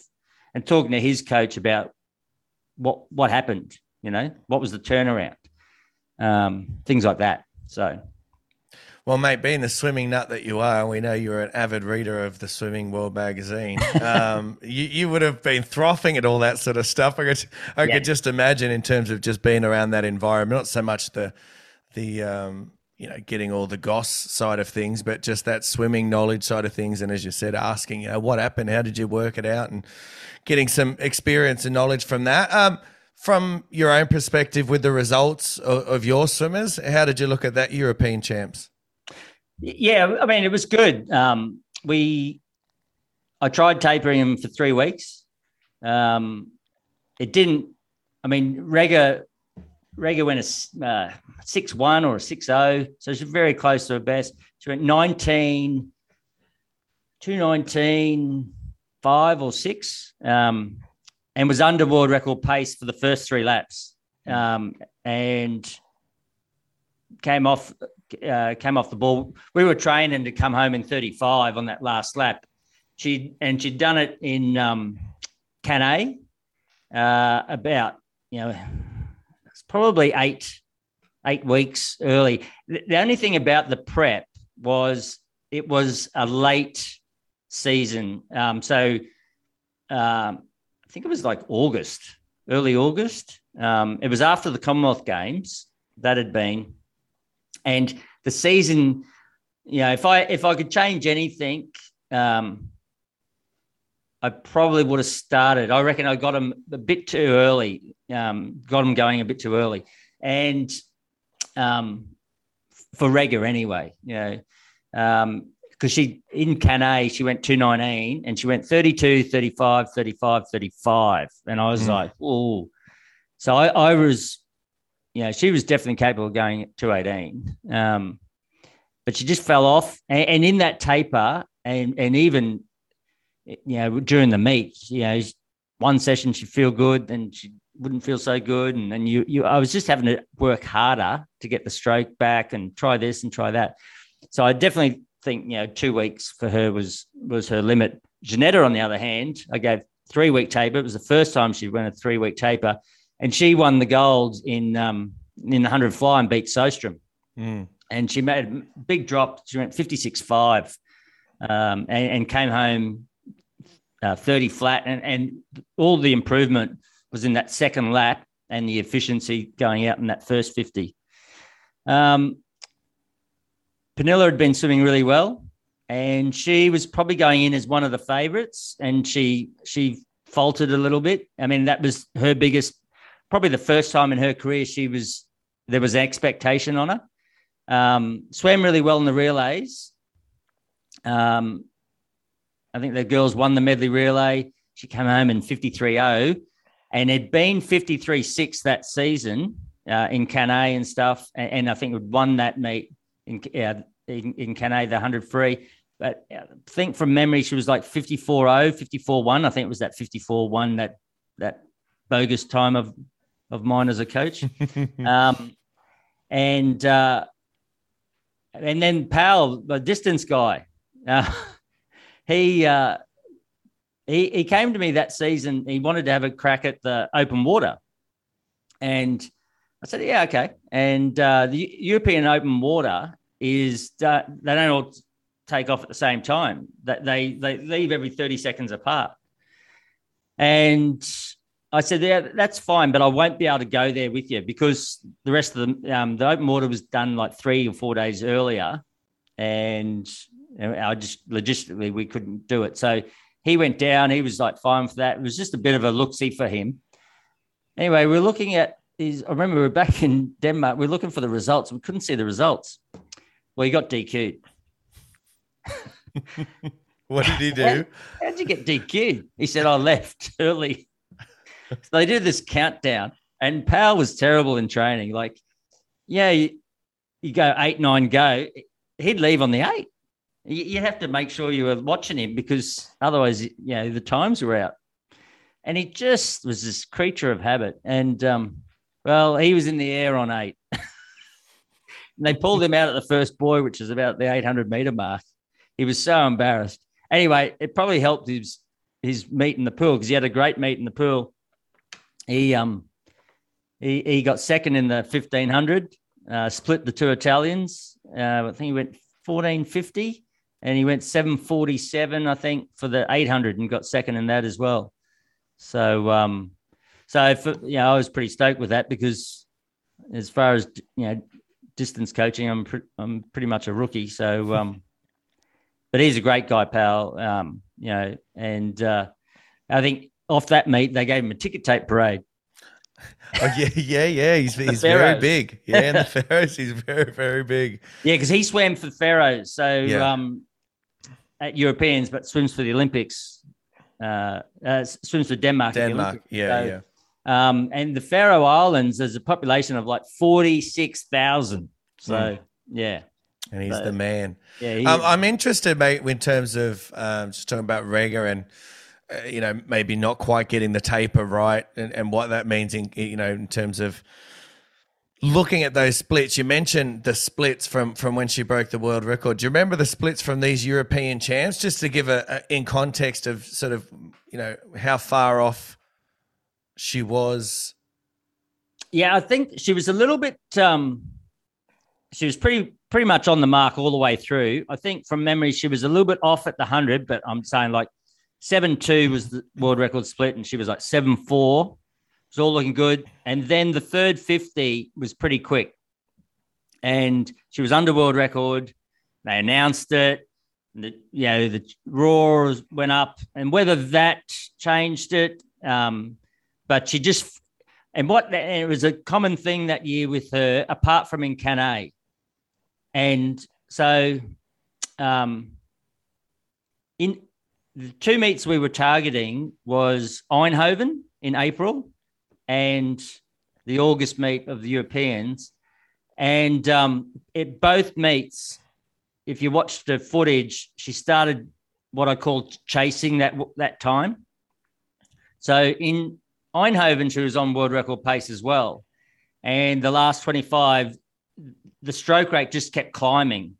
Whereas when she broke the world record, yeah, um, it was like, oh yeah, I know I'm under the world record pace. You know, there's no no need to rush here. It's all under control. You know, stroke rate didn't climb, and I think her stroke count on the last 50 was 18. But when she on those two races where she chased it, what I call chasing it, her stroke stroke count was 20, not 18. I think 19 is was okay for her. 20 was inefficient.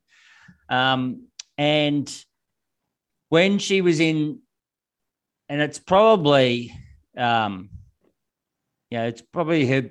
I mean, world record's a world record, but the, the 219 in Cannes, it was pretty special because in Monaco, two or three days before, she was 222 and 107. And that was the first meet. And so by the time we got to Cannes, she'd had a couple of days rest, but certainly wasn't, we weren't thinking, oh, yeah, she's swimming really well. Mm. Um, and we were, we just trained into that meet. And um, it's funny, the little Japanese girl that she used to, it was probably apart from Efimova at the time, was were the main rivals. And the Japanese girl beat her in the 100 and then got DQ'd in the heat of the 200 in Monaco. So Rikke went through won the 200, but the Japanese girl, I think she may have even done a PB in the 100. So Magnus, um, Magnus Schilberg, I think his last name is, but um, Magnus was uh, chatting to me in the airport and uh, and said, "Oh, I think think that um, uh, we would have got you in that um, would have got Rikke in that 200 if she hadn't got DQ'd." Anyway, and I was just chatting. Yeah, we are waiting for our bags and stuff. Anyway, so we get to the meet and the 200's on. And I, I riled Rikke up a little bit and I said, Oh, they think they're going to beat you, you know? Mm. and um, so, so it wasn't that there was nothing about trying to break the time. It was just trying to beat this, you know, show this girl who was, who was the boss sort of thing. And uh, she swam fantastic. She went 32, 35, 35. And the only time she went 35 of all the 219 swims was was it that in that outdoor pool in Cannes, and there was this great big storm coming, and you know the elements certainly weren't on her side, um, but she swam brilliantly. Mm. Well, mate, obviously following 2014 uh, European champs there. I think at you know at home, and I'll let you sort of speak more on it. But at home, you know, things start to uh, change a little bit in terms of, you know, obviously for all the listeners out there, obviously we're coaches, we're on pool deck, but if you've got a wife and you've got a family, there's a lot of sort of other moving parts around and everyone's got to be happy and comfortable in their own uh, environment as well. Things start to change a little bit at home in terms of, you know, how people are, you know, falling into, uh, living in Denmark, whether it be school and, and things like that. Talk to us about that. Talk to us about, A, what it was like sort of living away from Australia with a family, being in that environment and sort of the moving parts. Because yes, we're coaches, but let's be honest, our priorities are being a good husband and, and a good father first and foremost. Coaching really should be um, third. Talk to me about that, and then talk to me about you know your decision to start to look at coming home. Yeah, so um, I basically, in a nutshell, made a lot of, uh, and I, I can understand why I made the decisions because it was quite hard to get a, a place.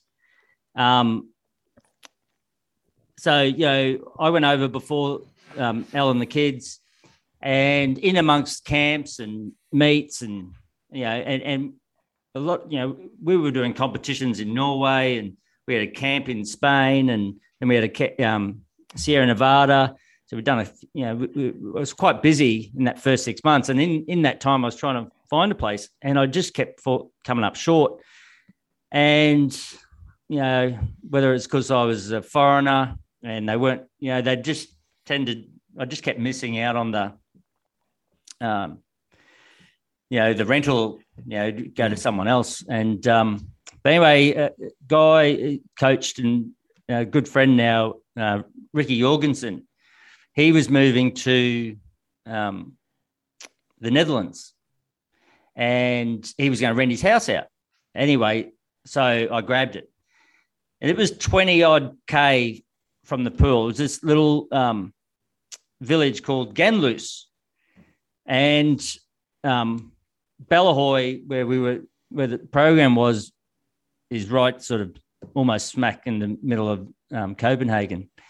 So, and Ganløse was a little village, um, picturesque, chocolate box type stuff. Um, it was very, it was similar to, you know, I had a backyard, um, had one of those real typical high pitched roofs. All the bedrooms were in the, in, in the roof, which was all quite exciting for the kids. Had an attic, so it was all it was all that was pretty good. And I thought, oh, it's familiar with the backyard and there's a trampoline.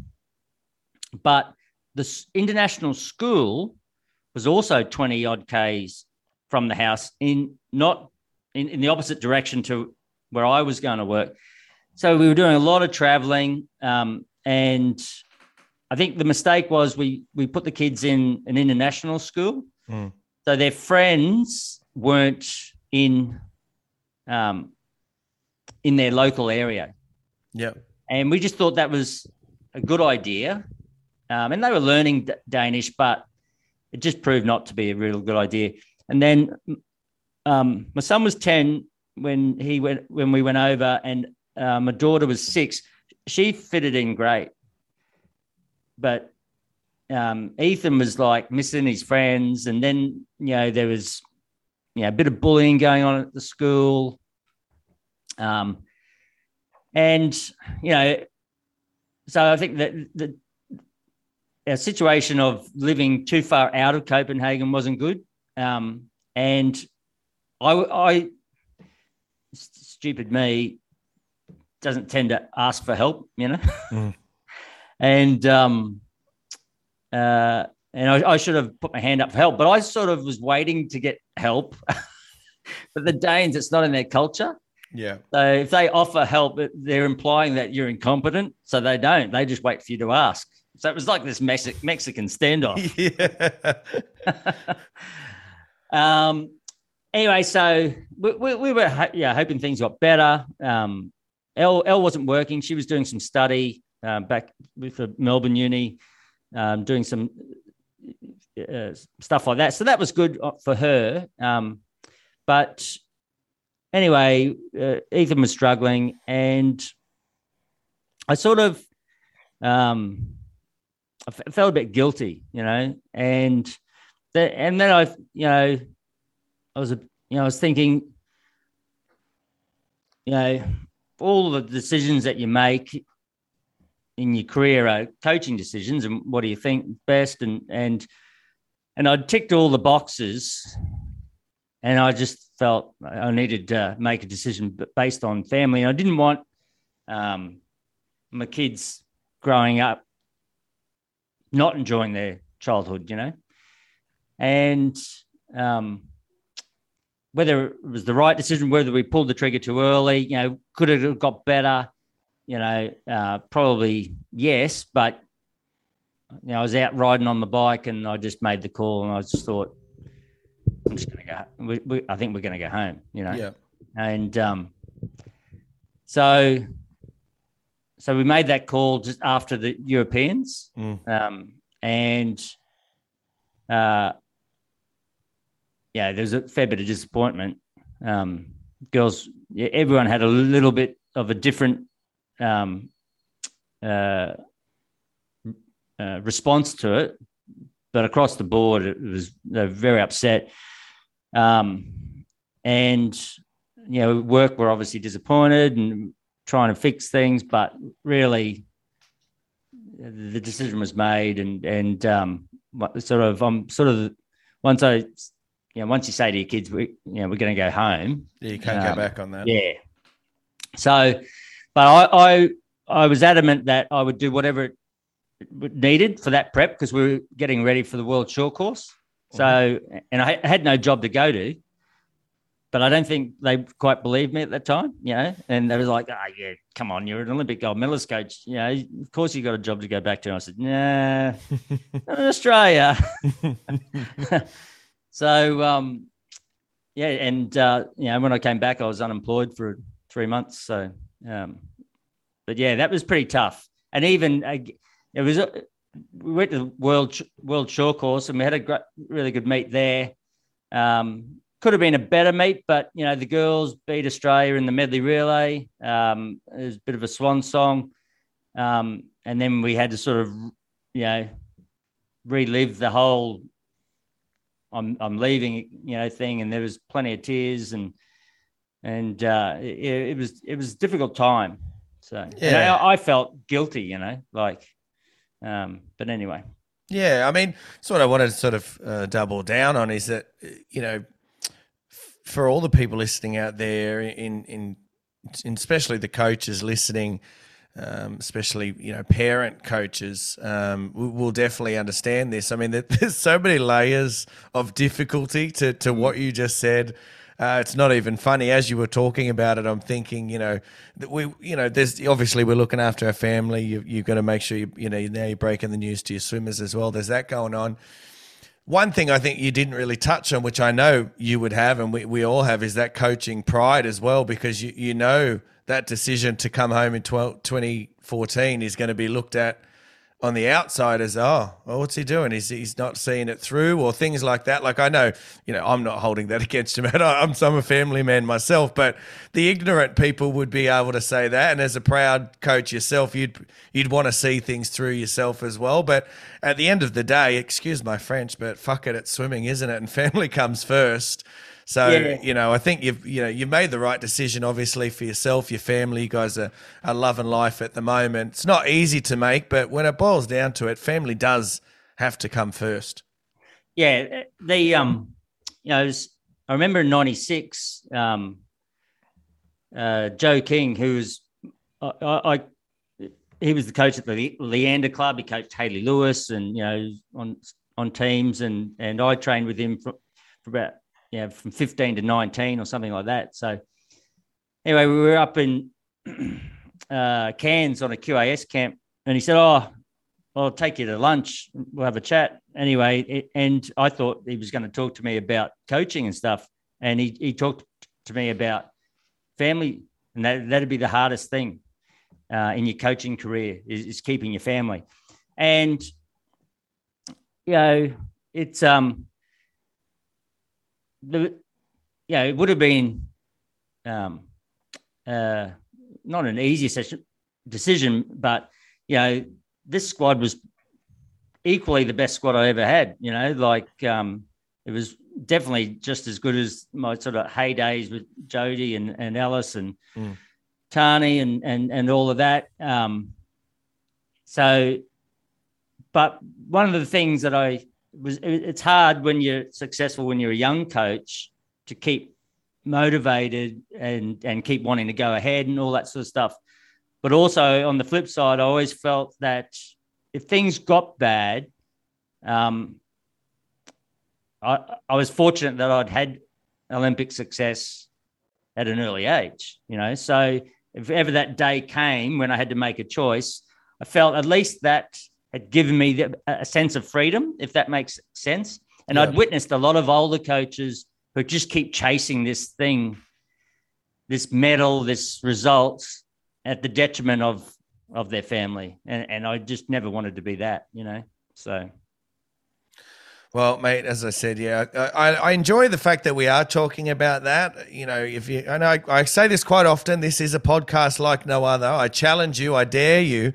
There is not another podcast out there that's really getting to the nitty gritty of, you know, balancing coaching with family life and, and the real stories behind it, like you've just touched on, mate. So I appreciate you sort of sharing that with us because that's real, you know, and there's a lot of people out there, no doubt, that listen to that going, oh yeah, yeah, that's you know maybe not to your level, but that you know they're feeling it. Might just be you know a hot summer in in in uh, Australia here, mate, with all the meets that go on, and you don't see your family for you know four or five weeks, sometimes on the weekends, and it's not easy as a coach. And we're balancing our pride, we're balancing you know trying to be professional, but we want to be good parents and. Uh, and husbands or, or wives. So, um, mate, thank you very much for sharing that. Now, I'm interested though. Obviously, we make that decision, and and I'll I'll get you to sort of talk to me about then coming home and what that was like. Um, but I, I, do know you're obviously still involved with the, with the Denmark swim team following that. You might not have been there. Talk to us about a coming home, what that was like. Um, you know, coming back to Australia, and then into you know 2015. Yeah. Um, so it was pretty you know, I, I, knew I was coming back to nothing. Um, Elle's a teacher, so she um, she went back to her job, and, and, it was quite fortunate. She didn't have to be working then to keep her position uh, at the school. So we just had to give them enough leeway, run up time to, you know, which we did. Um, and so she went back into work and stuff. I um, I uh, you know, had the reality of your know, kids were back at school. That's all good. Everything was good. And next minute, I'm I, am i am the one's like, oh, now what do I do? Mm. Um, so what I did was uh, I started looking at a lot of um, my programs over the years and, and what had been successful, and, and I sort of documented it all into. Um, you know, one was on Jodie, one was on Alice, one was Tarnee White, uh, Jeanette Rikke, Belinda Hocking, whoever I'd had at, at a, you know, and tried to look for some similarities in the last sort of uh, six, eight weeks. So I did that to sort of bide the time and also um, I, I, tried to, that was sort of my positive and I'd do that twice a week. Um, anyway, and then I, I, I started um, uh, a program in the north of Canberra at Gungahlin with the YMCA and and we kicked that off, and yeah, that was zero. It had to learn to swim program, but that was it. And um, um, I remember I was a couple of weeks in, got up, and, and I had like I think we had twelve or something kids on the books, you know, but you never get all twelve. And two of the kids on the books are my kids, and they weren't doing mornings. Anyway, I went off to morning practice. First time it ever happened in my career. Had to come home. No one turned up. No one's there. ah, that's what that feels like. Mm. So, um, yeah, and then you know, uh, the girl, the the Danes, and all that, and the girls they were they were preparing. Stefan uh, Hansen, he was my assistant um, when I was there. He took over the NTC program, and they were getting ready for the World Champs, uh, which was it in Russia in twenty seven. Uh, what? 2015 was Kazan, yeah. Kazan, yeah. Yeah. Russia. So, um, and then uh, Matt Abood rings me, um, and he he must have rung me about June that year, and he was on the team as a relay swimmer, and um, I spent about forty five minutes trying to talk Matt out of not coming to train with me. yeah.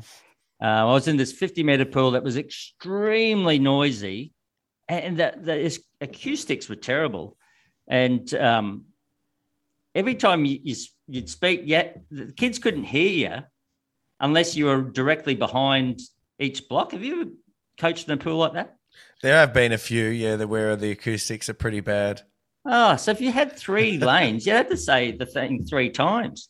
And the noise from the learn to swim, mornings weren't too bad, but the afternoons were terrible. It was a brand new pool. They put the speedo clocks were are in all the wrong positions. Kids couldn't see them.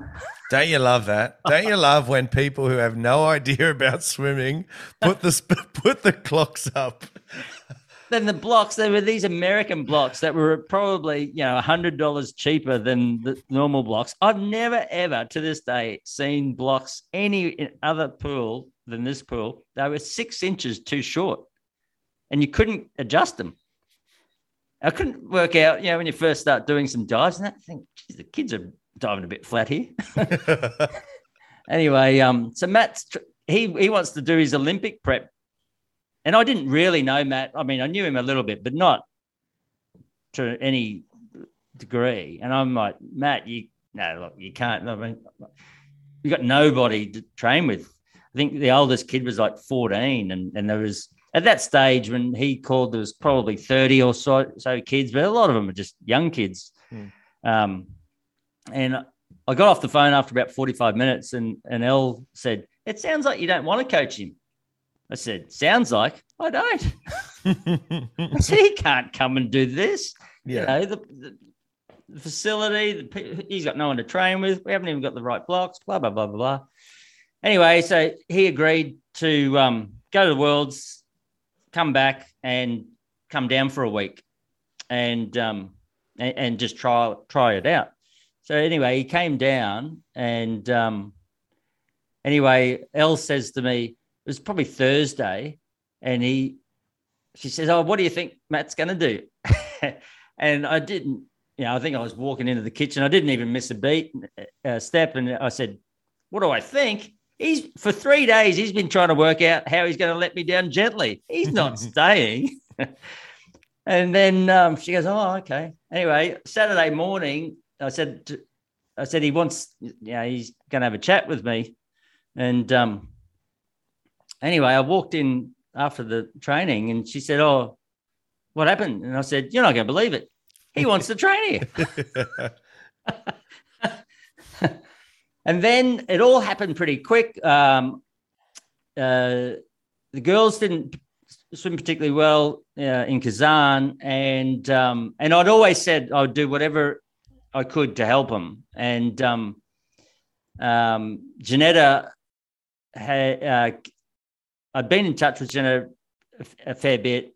Uh, Rikke um, was she really wanted to commit to the next coach to give him a full chance, um, but she didn't go that well. I think she finished seventh, and um, the next minute uh, we were looking at ways for them to come and do blocks of training with me. So they'd come out and do six week block, go back home for a month, and then come back out and do another six week block and um, um, I think I had to have an I had to I had to have 50 kids to have an assistant coach. So I, I had about 45 swimmers when this was all happening, and then bingo, the next five kids got in real quick. It was it was like half price. You know? Yeah, yeah. Start picking people out from the public yeah. lanes. Hey, you want to come over and train? So um, I got an assistant coach, and it, it was amazing. You know, like um, yeah, I've gone from you know unemployed. I started this program in March.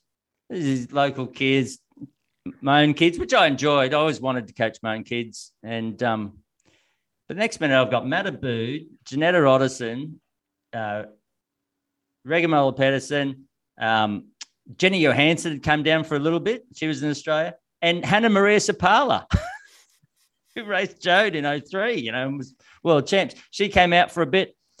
It was just, you know, we're in Gungahlin. Like, um, it, uh, it was um, a bit surreal. And uh, anyway, it was really good. So got, got them ready.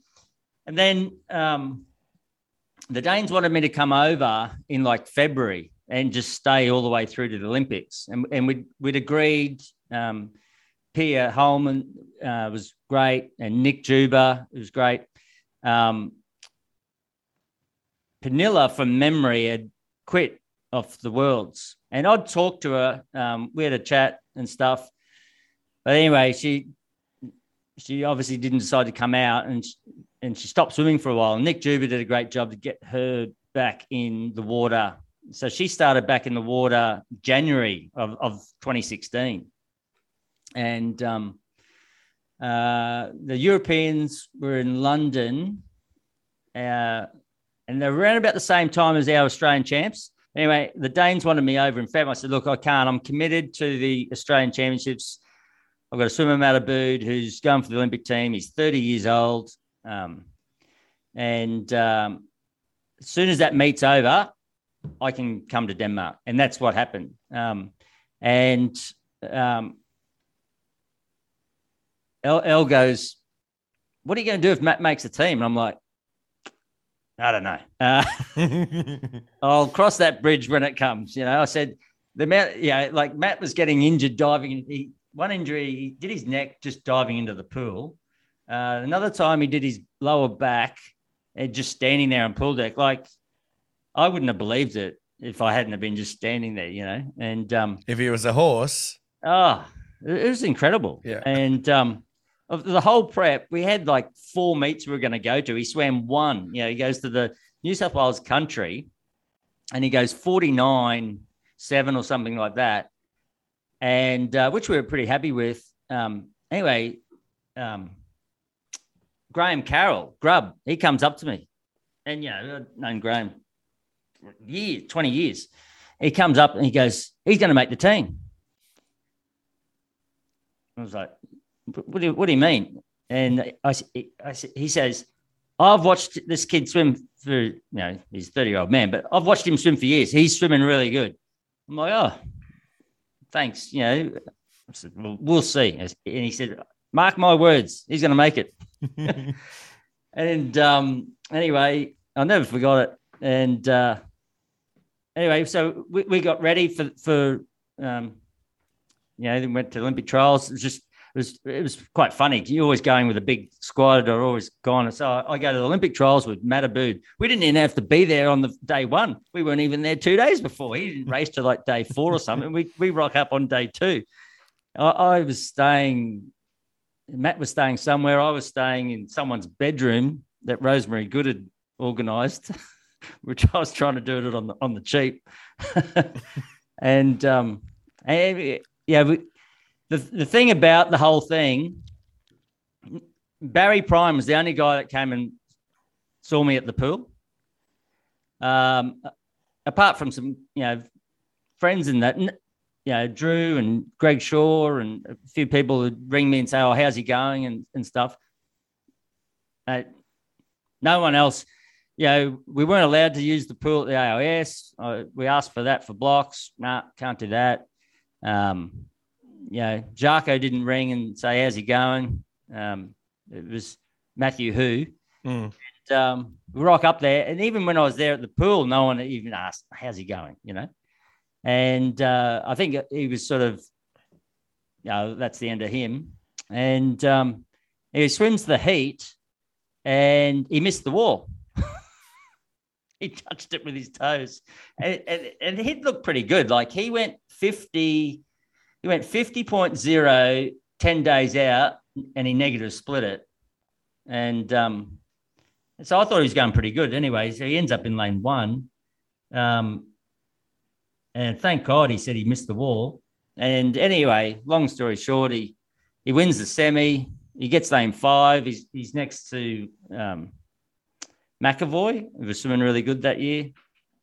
And he makes, he gets he finishes fifth in the in in the uh, hundred, and then he gets second in the fifty, which really surprised me. After maybe we should all be doing starts off blocks that are short. I don't know.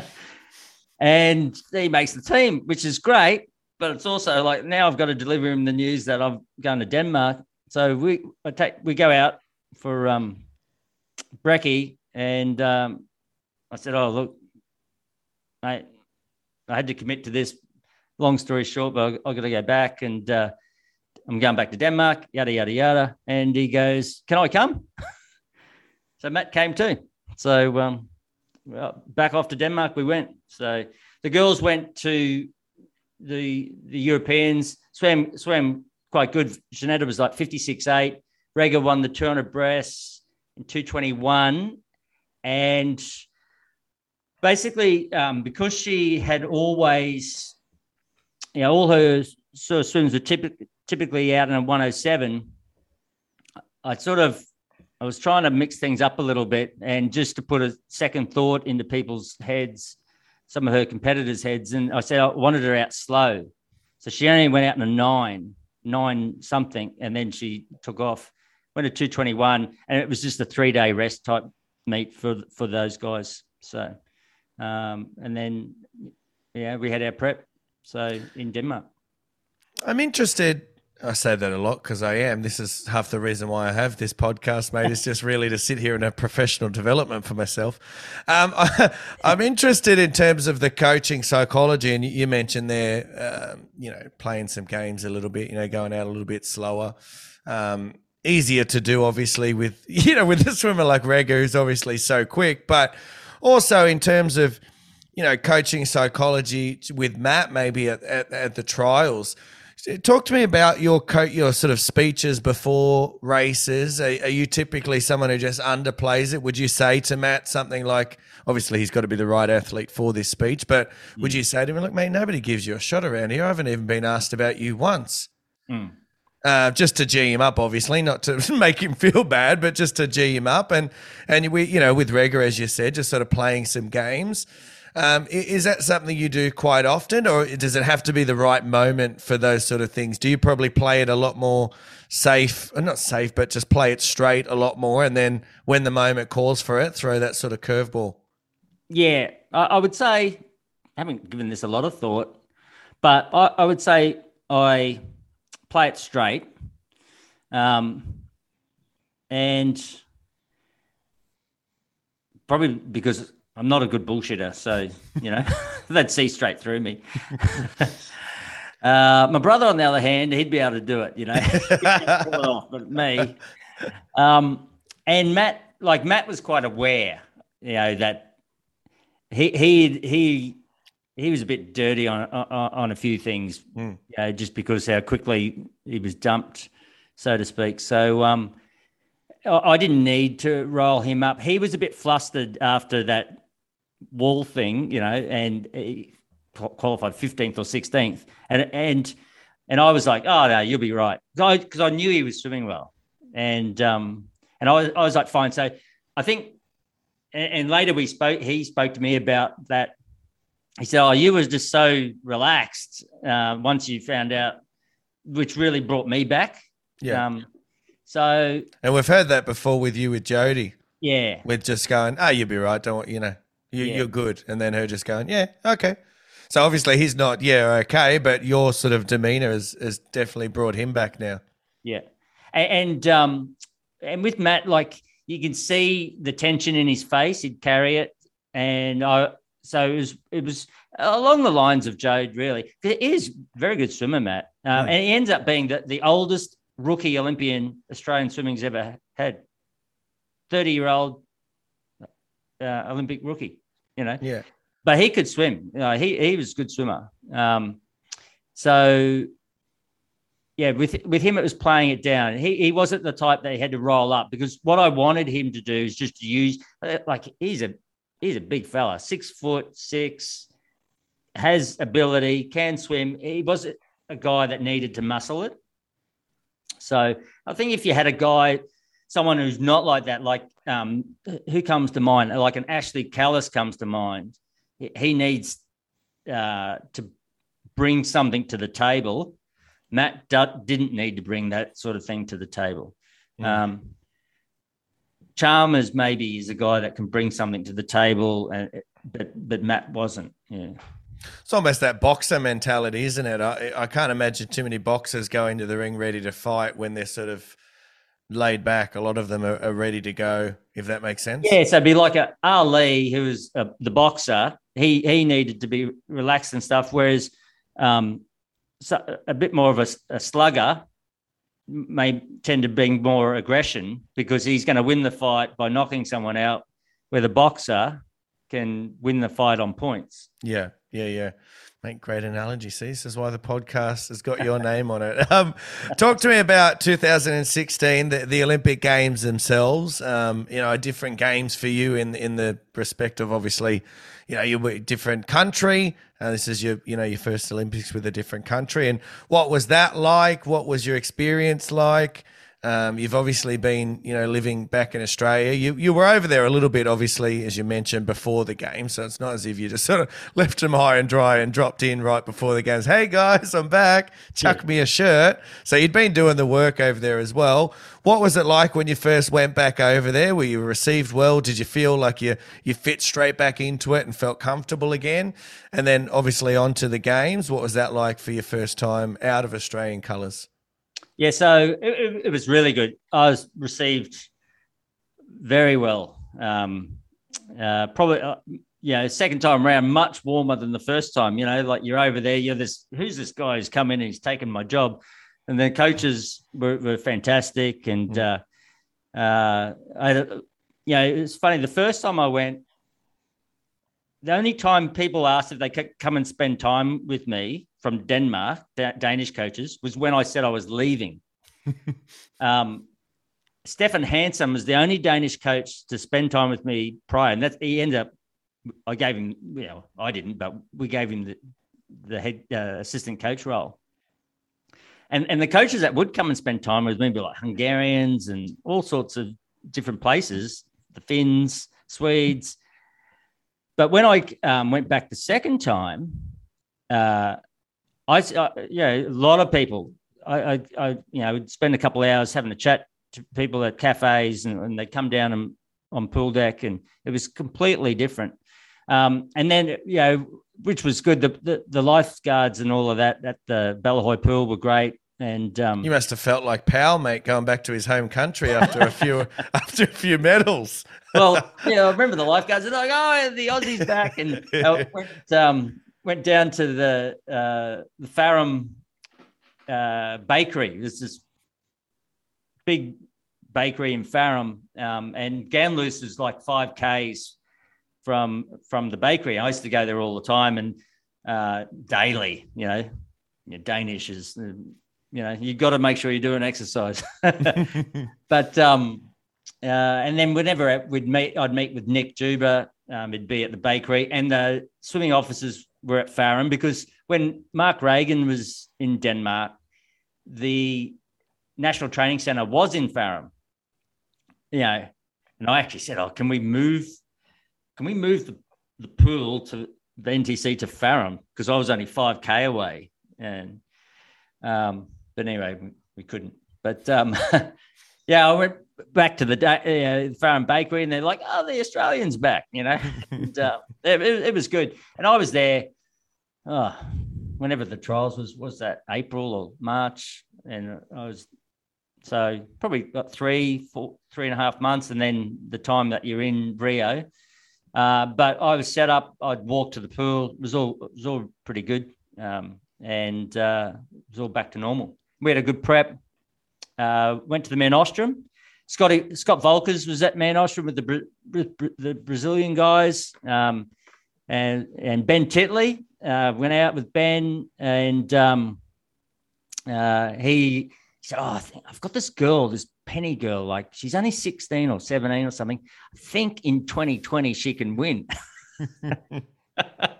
and you know, so he, we were talking, and he was quizzing me about you know stuff that I'd done with Jade and and uh, in the hundred freestyle space and and uh, yeah. Anyway, he had a good meet in Rio.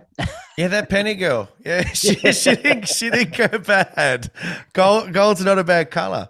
Yeah. Um, I'm yeah, interested. We Mare Nostrums, and, and and that was all good, you know. Mm. And um, uh, yeah, I think it was a good prep. Yeah, so you come back into the team, and you know we'll get into the, the games themselves now. What what's your role within this uh, team Denmark now? Because obviously you've been out of it, you've been back for a little bit now. Do you, do you have a couple of athletes? Uh, what's your role? Is it different to what it has been, or have you fit back straight into where you were before? You know, so obviously Stefan was, um, you know, he was the, the head coach at the NTC, taken my previous role. So I, I just had to come back and, and fit in. And basically, you know, with the me coming back, you, you know, you've got to have spaces on the Olympic team. So that, that logistically that needed to be sorted. And I couldn't take a spot from a from anyone, you know. So Stefan had to keep his role, Lifey. Um, so they were the two coaches plus myself. Um, so, so for instance, if I coached everybody, then Stefan couldn't be there. Then, so I, I then I'm not going to be there. So, mm. So I, I, just looked after the two girls. Um, Stefan had been coaching Pernille since she came back, and so he was coaching her. Uh, and I, I was the only one with Olympic experience. Um, Nick Juba, who was the head coach, and he did a lot of the logistical work and did a great job in in setting up our pool in Rio, uh, in our pre-camp, and um, we were staying on the uh, Copacabana beach. Uh, we weren't having to share it with anyone else, any other teams. So, um, you know, logistically done a fantastic job. We were like an hour and a bit bus ride into the village. Um, and we had this eight lane, 50 meter pool to ourselves with a team of, you know, 12. And, um, but I was sort of the only one with that Olympic experience. So th- that was a plus to bring that. So that was sort of my role. The other thing was um, to get the girls, yeah, they nomin- we nominated them, or Nick nominated them for the medley relay, but there'd been a bit of a disagreement in 2017 and they said they weren't going to be in a relay again. And it was all around what people had, you know, athletes, swimmers had said on public, uh, on um, national TV. And nothing, you know, uh, meaningful. It was sort of in the Can moment. you tell us what that was, mate? Just for all the Aussie listeners who might not know. Uh, well, so the, the Danish media. It's been a while now, so don't worry, you you won't be in trouble. Yeah, they, they were tricky. they they they loved a bit of you know, um, yeah, like all media, media, I suppose. Controversy so, creates yeah, cash. I've heard. Yeah, so there was a couple of them that even when I was there previously, you, you know, you were sort of oh, you got to be careful these ones or that ones, and so they love to divide and conquer anyway. So the girls didn't swim well in the in the medley relay, and um, the Danes had, you know, the media had said something about that, and then they said, "Here, look at the splits," and then Jeanette goes, "Oh well, I swam fast." Well, that was taken the wrong way, and so yeah, so they weren't going to swim.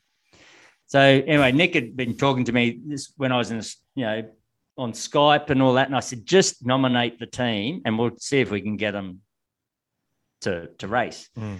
So, I, so that was basically my my that was my job in the months leading up. Well, you have a good track record with relays, mate. Just saying. so, um, so anyway, they were quite funny. So what what I did was I individually would take them out for a coffee and let them blow off steam, and then I would start asking questions and you know just sort of roundabout and you know Rikke was probably the hardest one to get. She's like, I know what you're doing Shannon you know? So um but you know uh, we went went through everybody um their strengths and weaknesses and and stuff like that.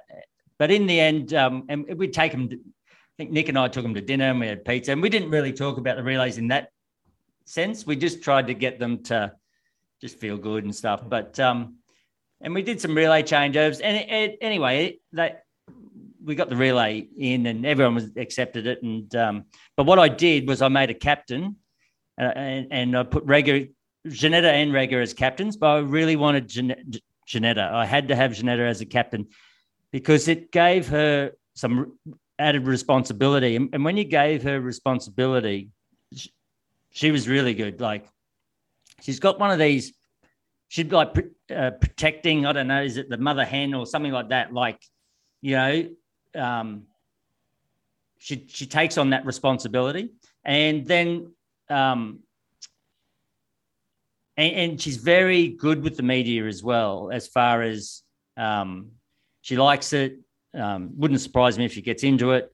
And so so then we talked about how we can control the media. And we came up as a group, we came up with how many questions would we answer? And the, uh, they came up with three. The, when they went to that um, after the race, they would only answer three questions. They would they would tell the media we're here only to answer questions about the relay, and we're not answering any questions about any individual swims. And you've only got three questions. So anyway, they they loved the fact that they had this plan, and um, and the first question I think they asked Rikke about her race the night before in the 200 breast, and she didn't win a medal, and and um, she, that's question one. You have two questions left, and and anyway, and, and they they came out from the heats. They were buzzing, you know, the, the fact that they were in control. So it was really good. So. Man, that's funny in terms of if anybody's listened to obviously uh, episode one, episode two, uh, and if, if, you're really paying attention, you're starting to notice that Shannon does enjoy um, playing with the media a little bit and, and being in control. He doesn't like the media controlling the narrative, he likes to control the narrative. Um, is that something that's just happened naturally for you, mate? Or have you sort of, is that something that's been, as a youngster, did you notice stuff with sports and certain journalists or what? I'm interested. What sort of drove you that way, or have you not even noticed? And then you're just it's only since I've started bringing it up. They're like, actually, yeah. Now that you mention it, I, I do enjoy that. Yeah, I, well, it's exactly that. I didn't really think uh, that I did, um, but yeah, now that you mention it, I, I probably do. But obviously, I knew I had to with Joe, mm. um, and uh, so that's how it all kicked off. But but um, I, have always had an interest in psychology and and definitely um, you know you've, you've got to leave no stone unturned in in high performance and mm. that whole side of things with the media is, a big part and it's only got bigger with um you know as as people are easier to contact and more readily available and online and things like that. So you, you have got to you, you've got to have that in your in your narrative. You've got to be thinking about that sort of stuff. So, but yeah, I, I, I didn't sort of set out to do that. I, it's just um, but as you say, and and, and when you brought that up, I'm like, mm, actually.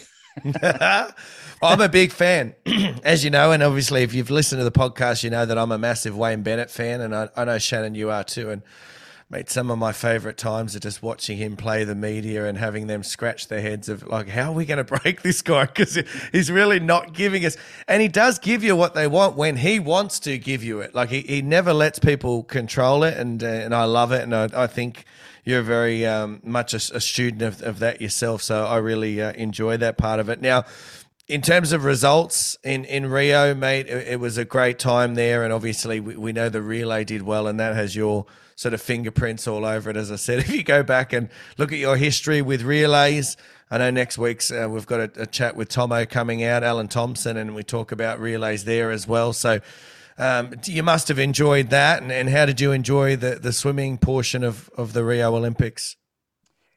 Yeah, it's um, the I mean the Rio Olympics themselves reminded me a lot of Athens, um, and, and it was quite funny. This the you know the other guys that we were, we were all staying with, they were like in shock. You know, what?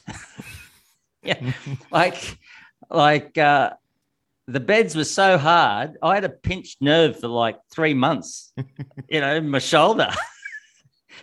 well, it wasn't my shoulder. I think it was something up in my shoulder, but my my thumb was numb for three months. I probably should have done something about it. But um, anyway, they they were unbelievable. They were the, the only accommodation I've ever stayed in where the longer you stayed, the cleaner the rooms got.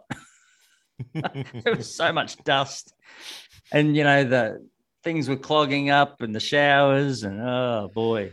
Anyway, um, yeah, from a swim meet, uh, it, was, it was funny. Like the hundred flies, Jeanette, she got all flustered. You know, we were doing a a um, uh, a pace fifty, and she ran up the back of someone, and she got really shitty, and it was just she was just on edge, you know. And the key with Jeanette was again she. What I felt the good work I'd done with her was was letting her talent take her down the first 50 where she would try to muscle it Mm. and that was really the thing I changed with her and uh, she had to be was it um 18 or 19 strokes something like that through that first 50 she had to be so many five strokes through the first 25 anyway she was one stroke too many she was half a stroke at the 25 and I, as soon as it was half a stroke i knew it was going to be one full stroke.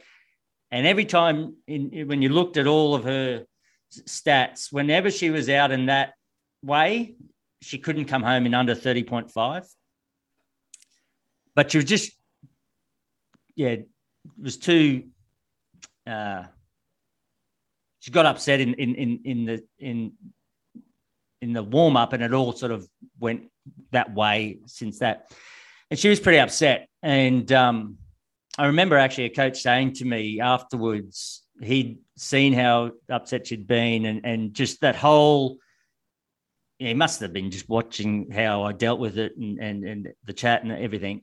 And he said, Oh, you know, people don't see the other side of the Olympics, do they? You know, someone's disappointment. And, you know, Rikke and Jeanette are at that age where I'm not going to go again, you know. Um, and, and it's it's interesting when you're younger, when you've got a younger athlete, you've always got that card to play. Ah, you know, we'll come back next time or blah, blah, Mm. blah. But then there's this period where they start to, well, I don't think this is going to be a next time. And I still haven't won a medal yet. And this is it. Yeah. So, and that's day one for her. And she comes up short. And um, she wanted all the answers then. And she had the 100 free, which she hadn't done for um, two years. Hadn't done a 100 free at that level since 2014, something like that. So um, she had the 100 free, she had the 50 free, and then we had the relay at, at, at the end. And the relay was, if you think back, you know, the, the whole thing was about when I when I was thinking about the decision to go to Denmark, and I, I always thought, well, this relay team, you know, I'll try and build the relay. It was Don, what Don had said, Mm. you know, it's what Don did. That was his recommendation to me. It's something I enjoyed. Um, and I and I didn't want to get into the nitty gritty and of of what I thought, and I didn't want to talk about that getting upset. And I said, well, let's just go over everything at the end of the meet. So anyway, when she came in for the hundred free, same thing happened. She ran up the, the back of someone, completely different reaction. Ah, we'll have to do that again, Shannon. You know, and um, anyway, swims a PB in the semi and breaks the national record, and she came out and she and she knew then, and she actually then t- told me, I got too upset, didn't I, on the first day. So it would have been much better had that hundred free been on day one. you know what I mean? Like, yeah, yeah. it's amazing the order of events. You know, like the 50 free with Pernille. If that had been on day, Pernille was sick. She'd been sick for a couple of days. She was still no good by day one. 50 frees at the end of the meet. You know, half the field in the final have had uh, had a bad meet. You know, so really, by the time that 50 free comes about, it's almost it's a bit like um, it's a bit like Wimbledon. You, you don't want it, too many hard big five setters in, in the lead up Mm. for that final, you know. So um, yeah, it's interesting when you look at, at all all the stuff. But uh, um, and then the, the breaststroke with with Rikke, she, was good in the hundred, but she was adamant Efimova was going to be there, and I kept saying she's not going to be there. Stop worrying about it, you know, blah blah blah. She said, "Nah, she's got him in her back pocket." Anyway, and Efimova turned up, and um, you know, I think from memory, Rikke went like 106 low in the heat, six four, and came back in a 34 mid, and looked really good. And um, uh, but then there was all of that booing and stuff that went on in that semi final. And the only person in that semi final with Efimova that went faster was Efimova. all the girls that went sixes, they all went sevens. Um, and uh, and yeah, so anyway, I knew Rikke was swimming well, but I, I was a bit, you know, I, I, wanted to chat about that whole predicament, what what had gone on. She didn't really want to talk about it, and um, so anyway, so um, a couple of days later, she had the 200 breaststroke, swims the heat of the 200 breast, and looked unbelievable. Went 222 with a 28 stroke rate average, mm. just off the charts. And she started getting a little bit ahead of herself, and um, and it just never got any. You know, I think the pressure and all of that, and she went 22 again in the semi, and she went 22, I think, again in the final. Um, and, and each each swim got um, the efficiency just got worse and worse. You know, and and again she's an efficiency swimmer and that's her thing and you know where Efimova can rate up and other breaststrokers can do that Rikke is not one of those know she she's got to do her thing so mm. I'm interested before we get to it because I know we're not far away from obviously getting to the, the good finish for the week and, and the big result in the relay.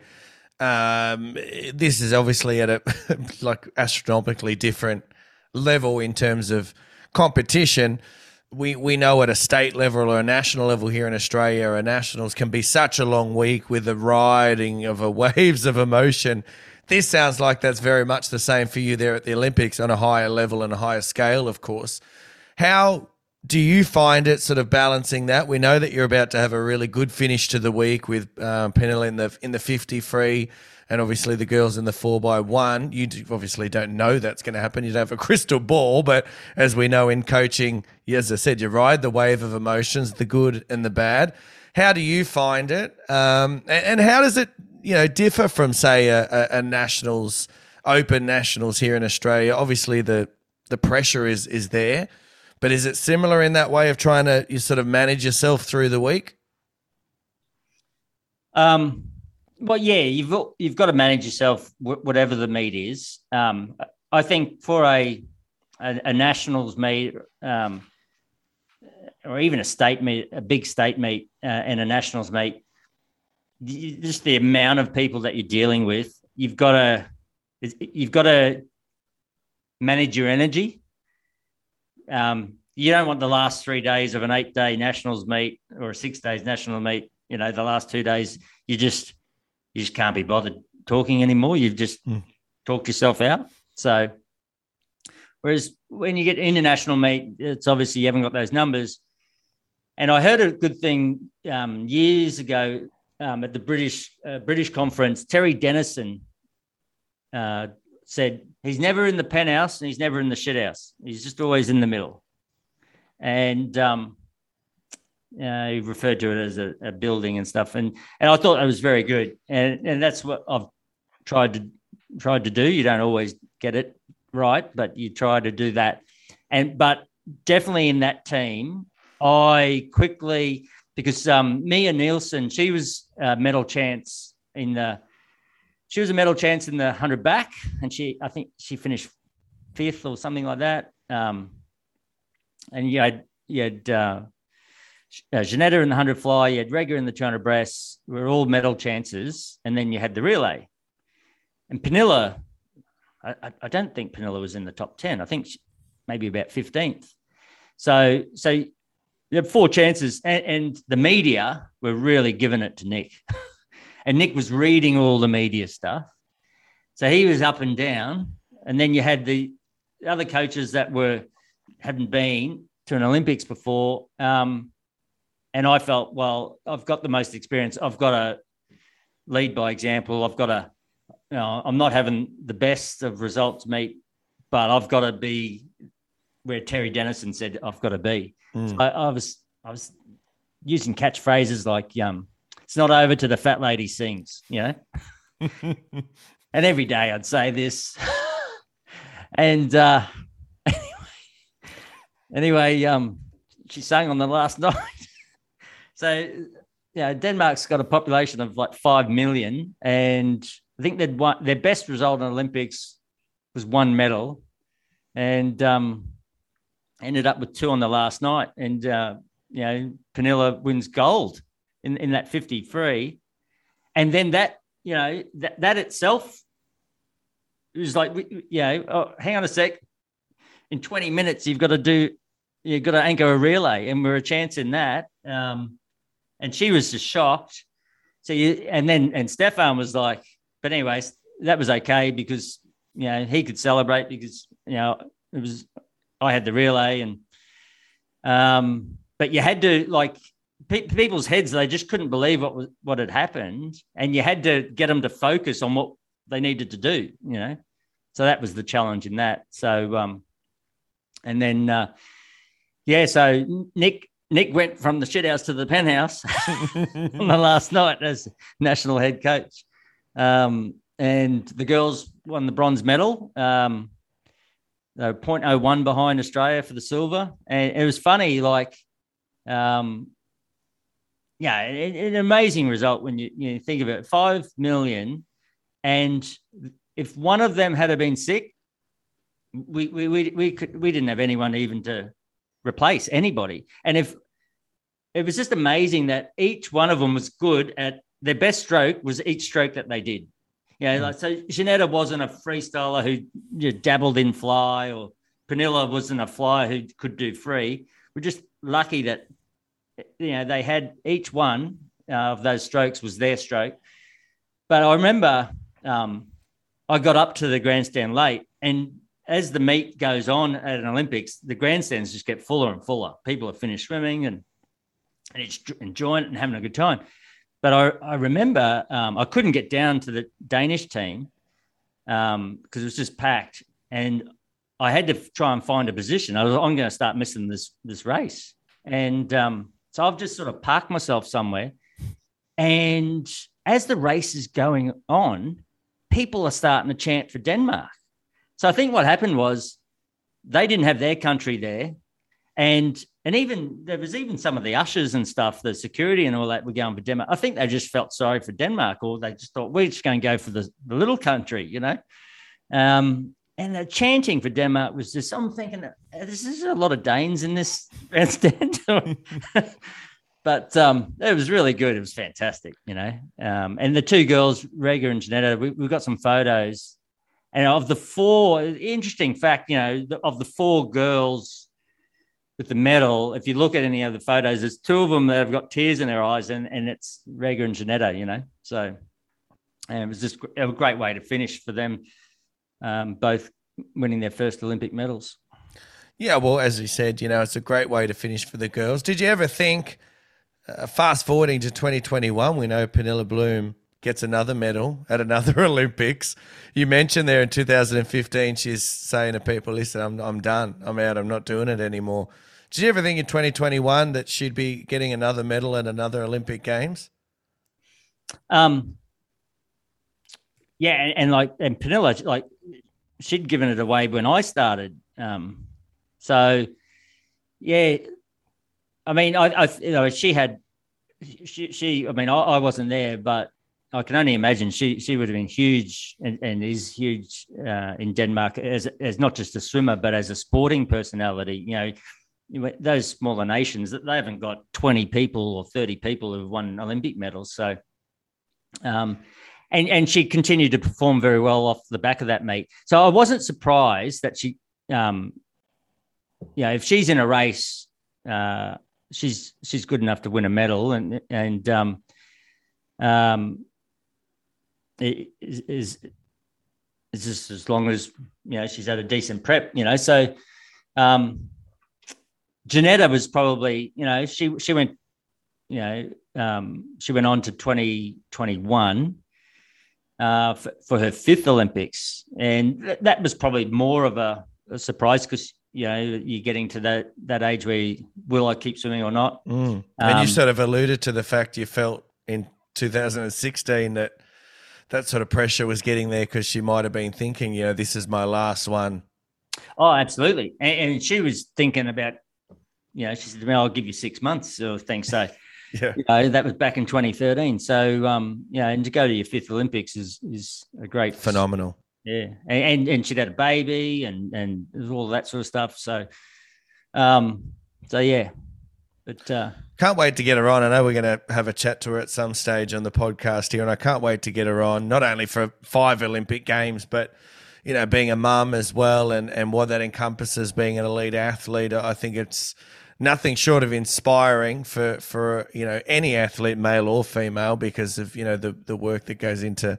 You know, we're talking about being dads and, and coaches, but you know, being a mum and an, an Olympic athlete, mate, I, I'd love to pick her brain and, and see, you know, what's going on inside there because she's got a an engine in that brain that I certainly don't have. That's for sure. so, um, you know, to have mate, just sort of tying all this into a bow, um, you, you can't help but look back and be proud of your own accomplishments as a coach, going over there and, and watching the progression. And as you said, with a small population in, in your time over there, I'm not saying it's it's wholly and solely to do with yourself, but it is the Shannon Rollason podcast. So let's face it, I'm I'm I'm slowly just tying that in there. But you know, you're over there for for you know a good two and a bit years. You're still you know close contact with them for for the next year and a half following into Rio. We have a great Olympic Games there. Uh, but along the way, a, a great ride with some world records, some phenomenal performances. Um, you know, I, and I've said this before in 2004 in, episode one. You know, was this your most proud moment? But the more I'm getting to know you, and the the more I'm knowing these stories, th- this has got to be right up there with a, a pretty proud moment in itself with what you've been able to achieve there. yeah, well, um, I, I remember walking around in Rio, go, go, you know, sort of pinching myself. Go, how did I? How did this happen? You know, um, I was unemployed like this. You know, yeah, yeah. I was waking up with no ago. bloody kids there in the morning.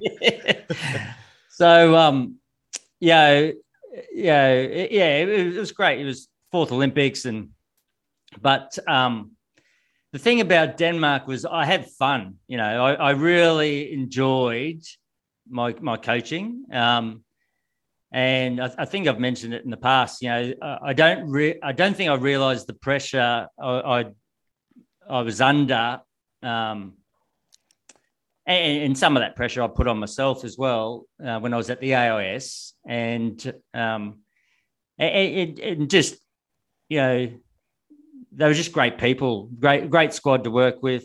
Um, as I said, keep in touch with them still to this day, um, and just yeah, just enjoyed you know the the process. And at the end of the day, as coaches, we've got to enjoy the process. You know, we need it. We need lots of things in our lives to be going well for us to be able to put, you know, the energy required to coach at a high level. And, um, but yeah, it's uh, the other thing. You know, to have coached to coach in a different country requires different skill sets. So that's another thing that I think um, um, someone said you know, and, and is a challenge in itself to be able to coach successfully in different environments. So I certainly learned a lot, um, just not just as as a coach, but uh, also um, just as, as as a person living somewhere completely different. Um, you certainly know you're on your own. You know, you're a long way from home, um, and and you know, you, it, it's it's scary but exciting. But you know, I'd certainly. I, I should probably do a, a, a, to do and not to do list. Um, and uh, but I think it, you know, it's a it's a great way to um, professional development and all of those sorts of things. You know, you learn heaps, and unfortunately, I think and. Uh, in Australia, it's not embraced enough, and and I'm not just talking uh, in the swimming community. I think I've I've spoke to a couple of people have asked me this question at AIS. Um, you know, they've said, "Oh, you know, we, was what, what what was the feeling like? You know, when you come back, you know, people, you know, embrace it." And I said, "Oh, not really." And anyway, and they've said the same thing. So I, I think as a nation, that needs to change um, because you certainly come back with different ideas. You certainly come back with with new thoughts, um, and you know, we we we pay a lot of money for people from overseas to come when they do come to Australia. You know, and I'm, I'm not just talking about you know recently, but you know, Gennady and, and you know, but when an Australian goes over, why, why, aren't we picking their brain when they come back? You know, mm-hmm.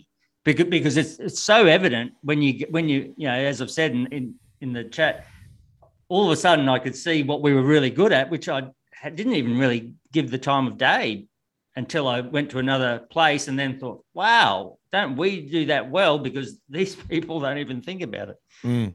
So yeah, things just smack you in the face. So um, I should have. Oh, I won't say I should have, but you know, I always think, you know, what if I had gone earlier? Yeah, what if I had gone in 2009? Certainly would have been easier from a family point of view with younger kids. Yeah.